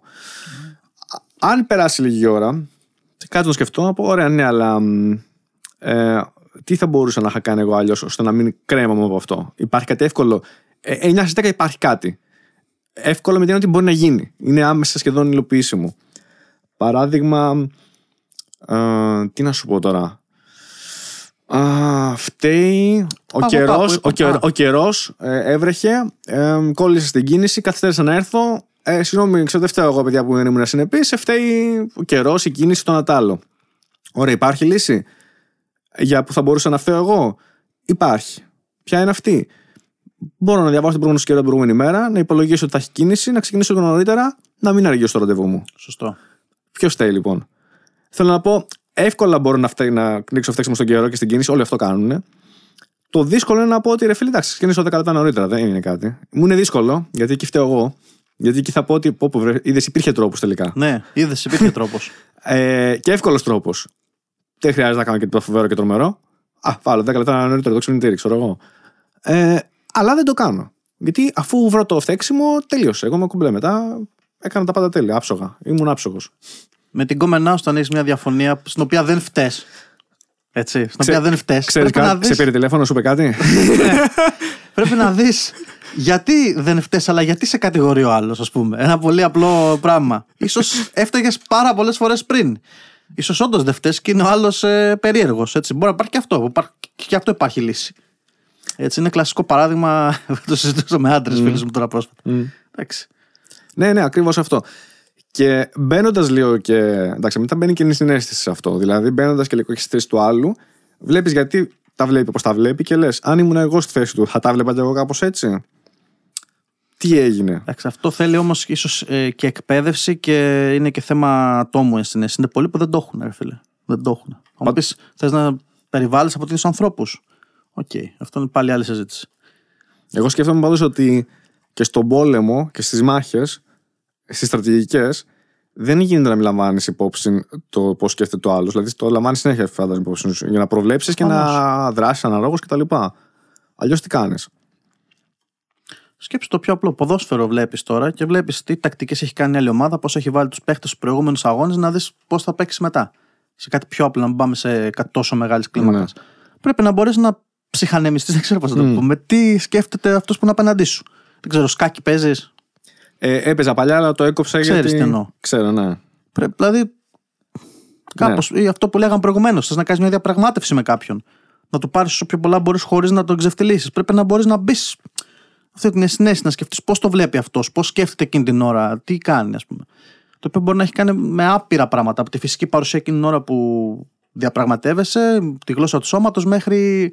Δεν ξέρω εγώ, κάτι που είχε γραφτεί πριν από 15 χρόνια σε μια εφημερίδα για αυτόν. Τι να πούμε τώρα. Μια που λες για negotiation, τον Chris Voss τον ξέρεις; Ε, Λοιπόν, ε, έχει, είναι, ήταν expert FBI negotiator. Αυτό είναι το βασικό του επάγγελμα. Το επάγγελμα του ήταν τον καλούσε, το, τον καλούσε σε σκηνές που είχαν συνήθως ομήρους, σε τράπεζες οπουδήποτε, ή σε απαγωγές, και μιλούσε για να κάνει το negotiation κομμάτι. Είχε γίνει expert σε αυτό, είναι expert σε αυτό. Πλέον έχει ιδρύσει τη δική του εταιρεία και έχει γράψει ένα φοβερό βιβλίο και έχει και ένα δικό του masterclass σε βιντεάκια που λέγεται Never Split the Difference. Λοιπόν, έχει άμεσες actionable τεχνικές που μπορεί να κάνεις πράξη αύριο που λέει ο λόγος. Φυσικά δεν είναι τόσο, τόσο απλό. Παρ' όλα αυτά γίνεται να εκπαιδεύσει τον εαυτό σου στο πώς να κάνεις σωστές. Ε, πώς το λένε, ναι, σωστές συναλλαγές ε, και σωστές, ε, σωστά negotiations με τους υπόλοιπους γιατί αυτό το κάνεις παντού στη ζωή σου καθημερινά σε όλες τις εκφάνσεις ε, με άτομα συναισθηματικά, ξέρεις, με ερωτικά ακόμα, φιλικά, οικογενειακά, επαγγελματικά, τα πάντα όλα. Τα πάντα, ακόμα και με τον εαυτό σου ενδεχομένως πολλές φορές. Και λέει τι τεχνικές συγκεκριμένες μπορεί να ακολουθήσεις, οι οποίες είναι ακριβώς ίδιες. Λέει αυτός κάνει coaching κυρίως πλέον σε μεγάλους managers κτλ. Από εταιρείες. Ε, γιατί κατάλαβα ότι όλα αυτά τα skills, όλα αυτά ήταν απευθείας μπορούσες να μεταφέρεις στον επιχειρηματικό κόσμο και όσοι τα ακολουθούσαν ήταν πολύ μπροστά ή κερδίζανε πάρα πολύ από αυτό. Ε, και είναι πολύ ενδιαφέρον. Ένα από τα βασικά που είναι λοιπόν είναι αυτά που λες εσύ. Ότι πρέπει να μπορείς να δημιουργήσεις win-win situations. Να βρίσκεις τον τρόπο να κερδίζουν και οι δύο πλευρές με κάποιο τρόπο. Και έχει, έχει πολύ ενδιαφέρουσες τεχνικές. Εγώ χρησιμοποιώ, προσπαθώ να χρησιμοποιώ κάποια από αυτά και βλέπω που πιάνει, που δεν πιάνει. Δεν πιάνει πάντα, εννοείται. Το λέει και αυτό ότι, οκ, αλλά να ξέρετε ότι προφανώς θα πιάσει την πλειονότητα. Αυτό θα λειτουργήσει. Ε, δεν λειτουργεί πάντα γιατί πολλοί απλώς δεν είναι, έχουν μπει ποτέ και δεν θα μπουν ποτέ σε negotiation mode. Θα είναι πάντα τύπου πολ- Περιχαράκωση, πολεμική. Ναι, και ναι, τελείωσε. τελείωσε. Δεν είναι όλοι διαπραγματεύσιμοι όπως δεν είναι όλοι συζητήσιμοι. Εμείς λέμε για αυτούς που είναι συζητήσιμοι, εκεί μετά είναι το, το θέμα. Και πιθανότατα με αυτούς θες και να διαπραγματευτείς. Δεν θέλει να κάνεις διαπραγματεύσεις με άτομα που είναι τελείως ακραία, ούτως ή άλλως.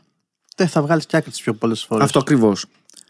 Ε, και είναι πολύ ενδιαφέρον. Οπότε ε, προσκαλώ οποιοδήποτε. Θυμάσαι πώ λέει το βιβλίο; Ναι, never split the difference. Never split the difference. Okay. Αν σε ενδιαφέρει, ε, μπορώ να σου στείλω. Α, Είναι στα αγγλικά, όπως το ξέρω, πιθανότατα θα υπάρχει και στα ελληνικά μετάφραση. Απλώς εγώ το είχα Αυτό διαβάσει. Δεν έχω πρόβλημα. Τέλεια. Ακού, Never split the ακούς difference. audiobooks; Καθόλου; Ε, ακούω audiobooks. Κάποιες φορές, ναι. Ακούω και audiobooks. Αλλά ακούω κάτι audiobooks για το Warhammer. Α, είσαι τέτοια φάση. Παίζει Warhammer 40k και, και τέτοια. Ναι. Ναι. Είσαι Παίζω στη και φάση. 40K, ναι, το έχω και αυτό. Ωραίο είναι το 40K. Παίζεις κι εσύ; Ε, είχα παίξει μία φορά μόνο μου είχαν δείξει. Α, οκ. Χρο- Χρόνια πολλά πάνε από τότε. Μου είχε δείξει ένα παιδί που ήταν γραφίστας και ασχολούταν, παράγγελνε φιγούρες, τις έφτιαχνε, τις έβοφε. Ήταν πολύ Ωραίο είναι. επαγγελματίας αυτό. Ωραίο χόμπι. Πολύ ωραίο. Πολύ ωραίο. Θέλει άπειρες ώρες, οπότε γι' αυτό δυστυχώς δεν το έχω μπει. Αυτό είναι ένα θέμα, ναι. Ναι. Είναι ένα θέμα. Αλλά εντάξει, είναι, έχει το, την ε, ανταμοιβή του ότι εν τέλει όταν φτιάξεις τα ανθρωπάκια σου και τα στρατάκια σου έχεις κάτι απτό και το βλέπεις. Ναι, ναι, ναι, ρε, εσύ. Όταν παίζεις, παίζεις ένα παιχνίδι το πέντε ώρα και κάνεις socializing που λέγαμε προηγουμένως. Μπράβο, κάτι μπράβο. κοινό με κάποιον και Μπράβο. ανταλλάσσεται. Όχι, είναι πάρα πολύ ωραίο. Ειδικά αν μπορείς να παίζεις, να παίζεις από κοντά, είναι τέλεια. Ναι, τέλεια. είναι πολύ ωραίο. Λοιπόν, έχουμε μια τελευταία ερώτηση. Ωραία. Λοιπόν, έχω μόνο μια τελευταία ερώτηση. Κέρια, θα με την προσοχή σου τώρα, Τέλεια. έτσι. Θέλω να μου πεις, αν μπορούμε να πούμε με σχετική σιγουριά ότι οι αρχαίοι Έλληνες άκουγαν Manowar. Αυτό είναι δεδομένο. Αυτό είναι δεδομένο, είναι σίγουρο έτσι. Έχουμε τις πηγές μας. Οι Έλληνες ήταν πάντα μια πολεμοχαρής πηγή. Ε, Έτσι. πηγή, φυλή. Ναι. Ακόμα και τώρα. Τώρα προσπαθούν να το αποτινάξουν από πάνω μας. Δεν ξέρω αν θεωρεί κάποιος είναι κακό να είσαι πολεμοχαρής. Υπάρχουν και φλόροι, οκ, δεδομένο. Αλλά ήμασταν πάντα. Πάντα μας άρεσε ο πόλεμος. Έτσι. Και ήμασταν και για- σχετικά στην ιστορία μας καλοί, γι' αυτό υπάρχουμε ακόμα. Έτσι, οπότε σίγουρα θα ακούγαν Manowar. Και εγώ το πιστεύω αυτό. Τι άλλο μπορεί να ακούνε εκτός από Manowar. Black metal πάλι για πολέμους και τέτοια. Πιστεύεις, ε, ε, οραματίζεσαι να, να, κα- να κατεβαίνει, ρε παιδί μου, ξέρω εγώ, τι να σου πω, ο Θεμιστοκλής στην ναυμαχία, έτσι, και να βάζει Manowar τέρμα και να λέει πάμε, ξέρω εγώ, φύγαμε. Ναι, Να τους- ναι, και να σφάζουν, Ναι. ξέρω εγώ και τα λοιπά. Παρότι ξέρεις, δεν είχαν, παρότι ήταν πολεμοχαρείς και τα λοιπά αρχαίοι Έλληνες, τον πόλεμο δεν τον συμπαθούσαν, αλλά ήταν κομμάτι της καθημερινότητάς τους. Οπότε σίγουρα θα εμπνέονταν από κάτι το οποίο σου δίνει μια όθηση να είσαι πιο αποτελεσματικός στη σφαγή και στο ξεκύλιασμα. Που εντάξει, είναι σημαντικό κι αυτό. Κοίταξε, ε, είναι αυτό που νομίζω το έχω ξανααναφέρει. Ο πόλεμος, ναι, μεν είναι κάτι κακό και θα το θα θέλανε πολύ να το αποφύγουν. Απ' την άλλη, βγάζει και πολλές αρετές μέσα από τη μάχη ε, στους άντρες. Της συντροφικότητας, του να κάνω την ηρωική πράξη, να θυσιαστώ για τον άλλον και για τον διπλανό μου. Ε, σου βγάζει πράγματα που δύσκολα θα σου βγουν σε άλλες δραστηριότητες. Απ' την άλλη, το αποτέλεσμα είναι ότι κάποιος πεθαίνει. Οπότε καλό είναι αυτό; Όχι, οκ. εντάξει, είναι, είναι πολύ μεγάλο. Θα σου κόστος. πω και ένα τελευταίο. Μμ. Δεν θεωρώ ότι ο πόλεμος είναι κακός, γιατί πολλές φορές δεν είναι επιλογή σου. Πολύ Ναι. απλά. Πάρα πολύ απλά. Πολλές φορές απλά πρέπει, όταν κάνεις πόλεμο, τον ξεκινάει ένας. Εσύ πρέπει να συμμετάσχεις. Τον προκάλεσε, δεν έχει. Καταλαβαίνεις που το πάω. Μπορεί Ναι. να μην έχεις καν κάνει κάτι εσύ. Να έρθει κάποιος απλά και να σου κάνει κάτι κακό, ας πούμε. Και εσύ απλά να πρέπει να αμυνθείς. Ναι. ναι, εντάξει. Κυρίως οι αρχαίοι Έλληνες νομίζω ήταν σε θέση άμυνας. Όχι. όχι, όχι. δεν Αφού ήτανε. φτάσαμε. Εντάξει. Μισθοφόρη, σκυλιά του πολέμου, μια ζωή πολεμούσαμε. Μας άρεσε, ρε. Τώρα το, το αρχαιότερο σπορ του ανθρώπου είναι ο πόλεμος. Τώρα Έλατε. μην λέμε ψέματα. Έλατε. Πάντως ε, και πιο σύγχρονα, εγώ θυμάμαι στον. ε, ε, γιατί το θυμήθηκα ξανά και αυτό. Στον Αμερικανικό απελευθερωτικό πόλεμο, ε, τον πόλεμο ανεξαρτησίας δηλαδή της Αμερικής εναντί των Βρετανών, ο Ουάσιγκτον νομίζω έγραφε και έλεγε κι όμως λέει ξέρω, μέσα εκεί που σφυρίζαν οι σφαίρες και σε αυτό το χάος και τον πανικό, που εγώ, αυτός ήταν ακόμα άπειρος. Οπότε λέει στις πρώτες μάχες έστελνε τους άντρες τους σαν πρόβατα σφαγή, ξέρω εγώ έτσι. Οι Βρετανοί ήταν και ψηλό πιο έμπειροι, ήταν λίγο φλόροι, αλλά ήταν πιο έμπειροι. Ο άλλος τα έκανε και λίγο την άνετη τη φάση του. Και όμως έγραφε σε κάποιον, σε επιστολές του, μέσα από αυτό το, το χάος και την, την κόλωση του πολέμου και τις σφαίρες να σφυρίζουν, λέει, στο αυτί μου, είχε κάτι το όμορφο. Όλο αυτό λέει το σκηνικό και να ακούω το θόρυβο και τα λοιπά, λέει, μου άρεσε. Είχε μια περίεργη ομορφιά όλο αυτό. Δηλαδή, θέλω να πω ότι αυτοί που έχουν συμμετάσχει σε όλες αυτές τις ε, και ιστορικές μάχες και γενικότερα μάχες, κάπου έχουν βρει και κάτι που να είναι λίγο. δεν ξέρω τι. Από βιολογικής απόψεως, ε, αυτομαστουρώνεις. Ναι. Με όλα αυτά που εκρίνει ο οργανισμός σου, νομίζω ότι αυτό, αυτομαστουρώνεις και γουστάρεις. Και είναι ε, μια κατάσταση στην οποία δεν μπορείς να την ε, φτάσεις με διαφορετικό τρόπο. Μμ. Οπότε νομίζω ότι έχει και εξήγηση ως βιολογική, Βιολογική πέρα από τα γιατί συμβαίνει ηθικά, αυτό. ναι, και γιατί όλα. συμβαίνει αυτό. Εντάξει, και φαντάζομαι όταν κάνεις κάτι και γιατί πιστεύεις ότι εσύ είσαι στη σωστή πλευρά της ιστορίας, Πιθανότατα, ναι.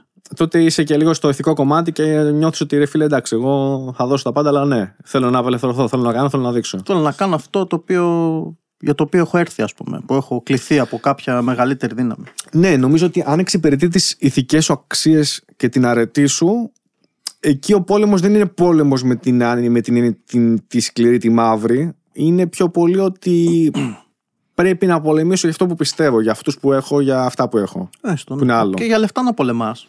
Έτσι, μπορεί να το βάζεις στο μυαλό σου πολεμάω για τους συμπολεμιστές μου. Ναι.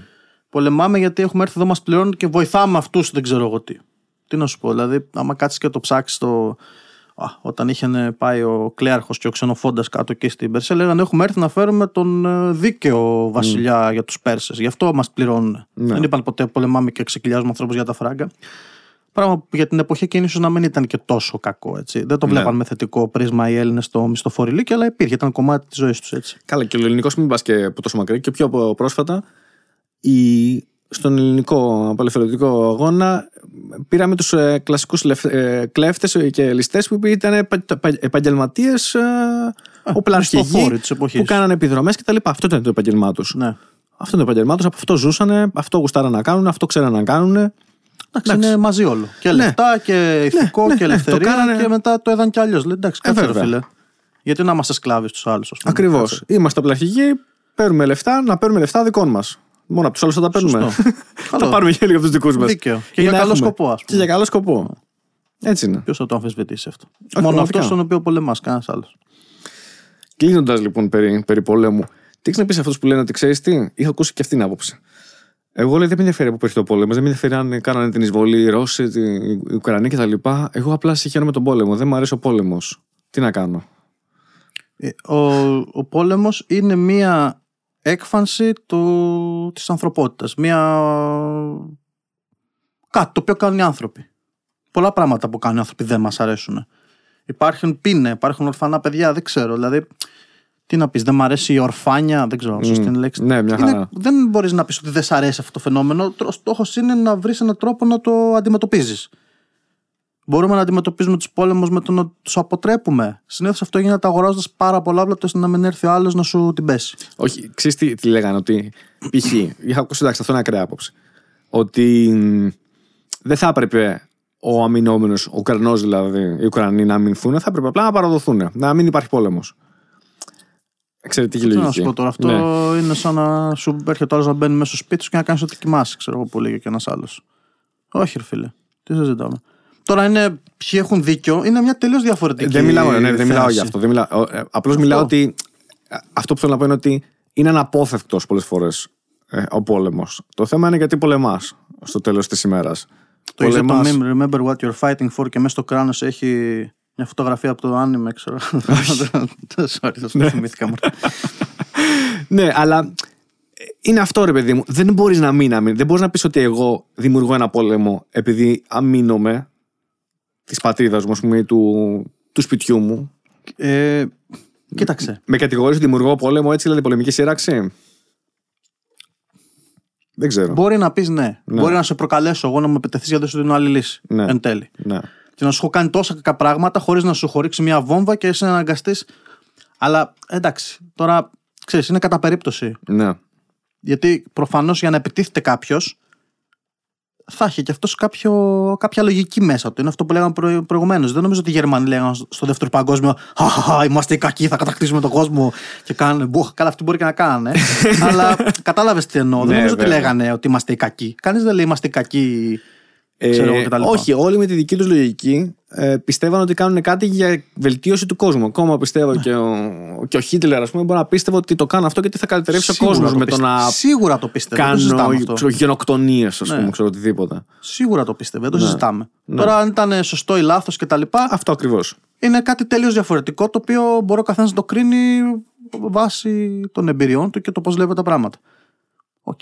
Αυτό είναι πάλι, ξέρεις, πάει σε άλλη συζήτηση Ναι. πάλι. Ιδεολογική, ε, δεν ξέρω εγώ τι, οτιδήποτε. Αλλά σίγουρα αυτός ο οποίος κάνει κάτι, εκτός αν είναι τρελός, ρε φίλε. Είναι τελείως τρελός και, Και παρανοϊκός. και παρανοϊκός. Που και πάλι και παρανοϊκός έχει και αυτός κάποιο. Το συμφέρον του ίσως το κοιτάει, μάλλον. Ε, δεν γίνεται αλλιώς. Ε, δεν ξέρω. Γι' αυτό είμαι σε ισορροπίε. Διαφορετικά θα είχαμε ακόμα τις άπειρες πολεμικές σειράξεις που υπήρχε στην Ευρώπη τα τελευταία πάντα. Έχει αυξηθεί και η ισχύ πυρός τόσο πολύ ας πούμε, με τα πυρηνικά και με τα όπλα όπως είναι, που δεν συμφέρει. Δηλαδή, είναι και άλλα τα. Τώρα πάμε πάλι σε άλλη συζήτηση. Μμ. Τι μπορείς να. Δηλαδή, παλιά έπαιρνες τα χωράφια του άλλου και τις γυναίκες Τελείως, τους. ναι. Και έφτανε αυτό. Πήραμε τις γυναίκες τους και τα χωράφια τους και τα παιδιά τους. Οκ. Τώρα αυτό δεν νομίζω ότι Ναι. είναι objective σε, ένα, σε μια πολεμική σύγκρουση αυτό καθ' αυτό. Ας πούμε, εντάξει. Είναι, είναι και αυτό ένα θέμα συζήτησης πάλι πολύ μεγάλο. Που έχει Εντάξει. ενδιαφέρον. Εντάξει, δεν πειράζει. Μπορούμε να το να οδεύσουμε λοιπόν, να το, να το κλείσουμε αυτό. Ναι. Να κλείσουμε με Manowar Ναι. και πολεμικές σειράξεις. Κάτι άλλο τελευταίο που θα ήθελε να πεις εσύ, κάτι που να. Να ήθελε να αναφερθεί και για μελλοντικά σχέδια αν έχεις για το κανάλι. Λοιπόν, εμείς τώρα ε, θα ξεκινήσουμε, κάνουμε επεισόδια τα κλασικά της σειράς Σκληρή Καριόδε της Ιστορίας. Έχουμε τη σειρά αιματοβαμμένα παιδεία. Ξέρεις, Φτιάχνουμε για όλα τα, όσο πιο cringe ονόματα γίνεται, αλλά τελικά αρέσουν στον κόσμο. Έτσι, για άλλα τα γούστα. ναι. Ε, έχουμε μια άλλη σειρά που τη λέμε Commando που αναλύουμε στρατιωτικές επιχειρήσεις σε πιο, Τεχνικά επίπεδο. ναι, και πιο μικρή κλίμακα συνήθως. Ε, ξέρεις, το κανάλι αυτό φτιάχτηκε το 2010, αν θυμάμαι καλά. Κάπου εκεί το είχα φτιάξει. Βέβαια τότε δεν το είχε δει κανένας και απλά δεν ασχολήθηκα και το ξανά φτιάξα τώρα πρόσφατα. Και γι' αυτό θες να εξελίσσεσαι και σαν δημιουργός. Αυτό που θέλω να κάνουμε τώρα, που προσπαθούμε να κάνουμε, είναι να φτιάξουμε μια σειρά σαν podcast, σαν live. Είναι μια σειρά που λέγεται Πόλεμος ΑΕ. Ναι, ναι. Τώρα θέλουμε να έχουμε περισσότερους καλεσμένους, να ακούσουμε και άλλες απόψεις, να αναλύσουμε από πολεμική τεχνολογία μέχρι στρατιωτικές επιχειρήσεις, μέχρι άλλα θέματα τα οποία περιστρέφονται γύρω από αυτό. Στην Ελλάδα δεν ξέρω αν υπάρχει κουλτούρα για να ευδοκιμήσει κάτι τέτοιο. Θα το δούμε. Το βλέπουμε θετικά και το παλεύουμε να το, να το ανεβάσουμε. Ναι, γιατί όχι όμως, γιατί αυτό π.χ. Θα, με- θα βοηθούσε πολύ.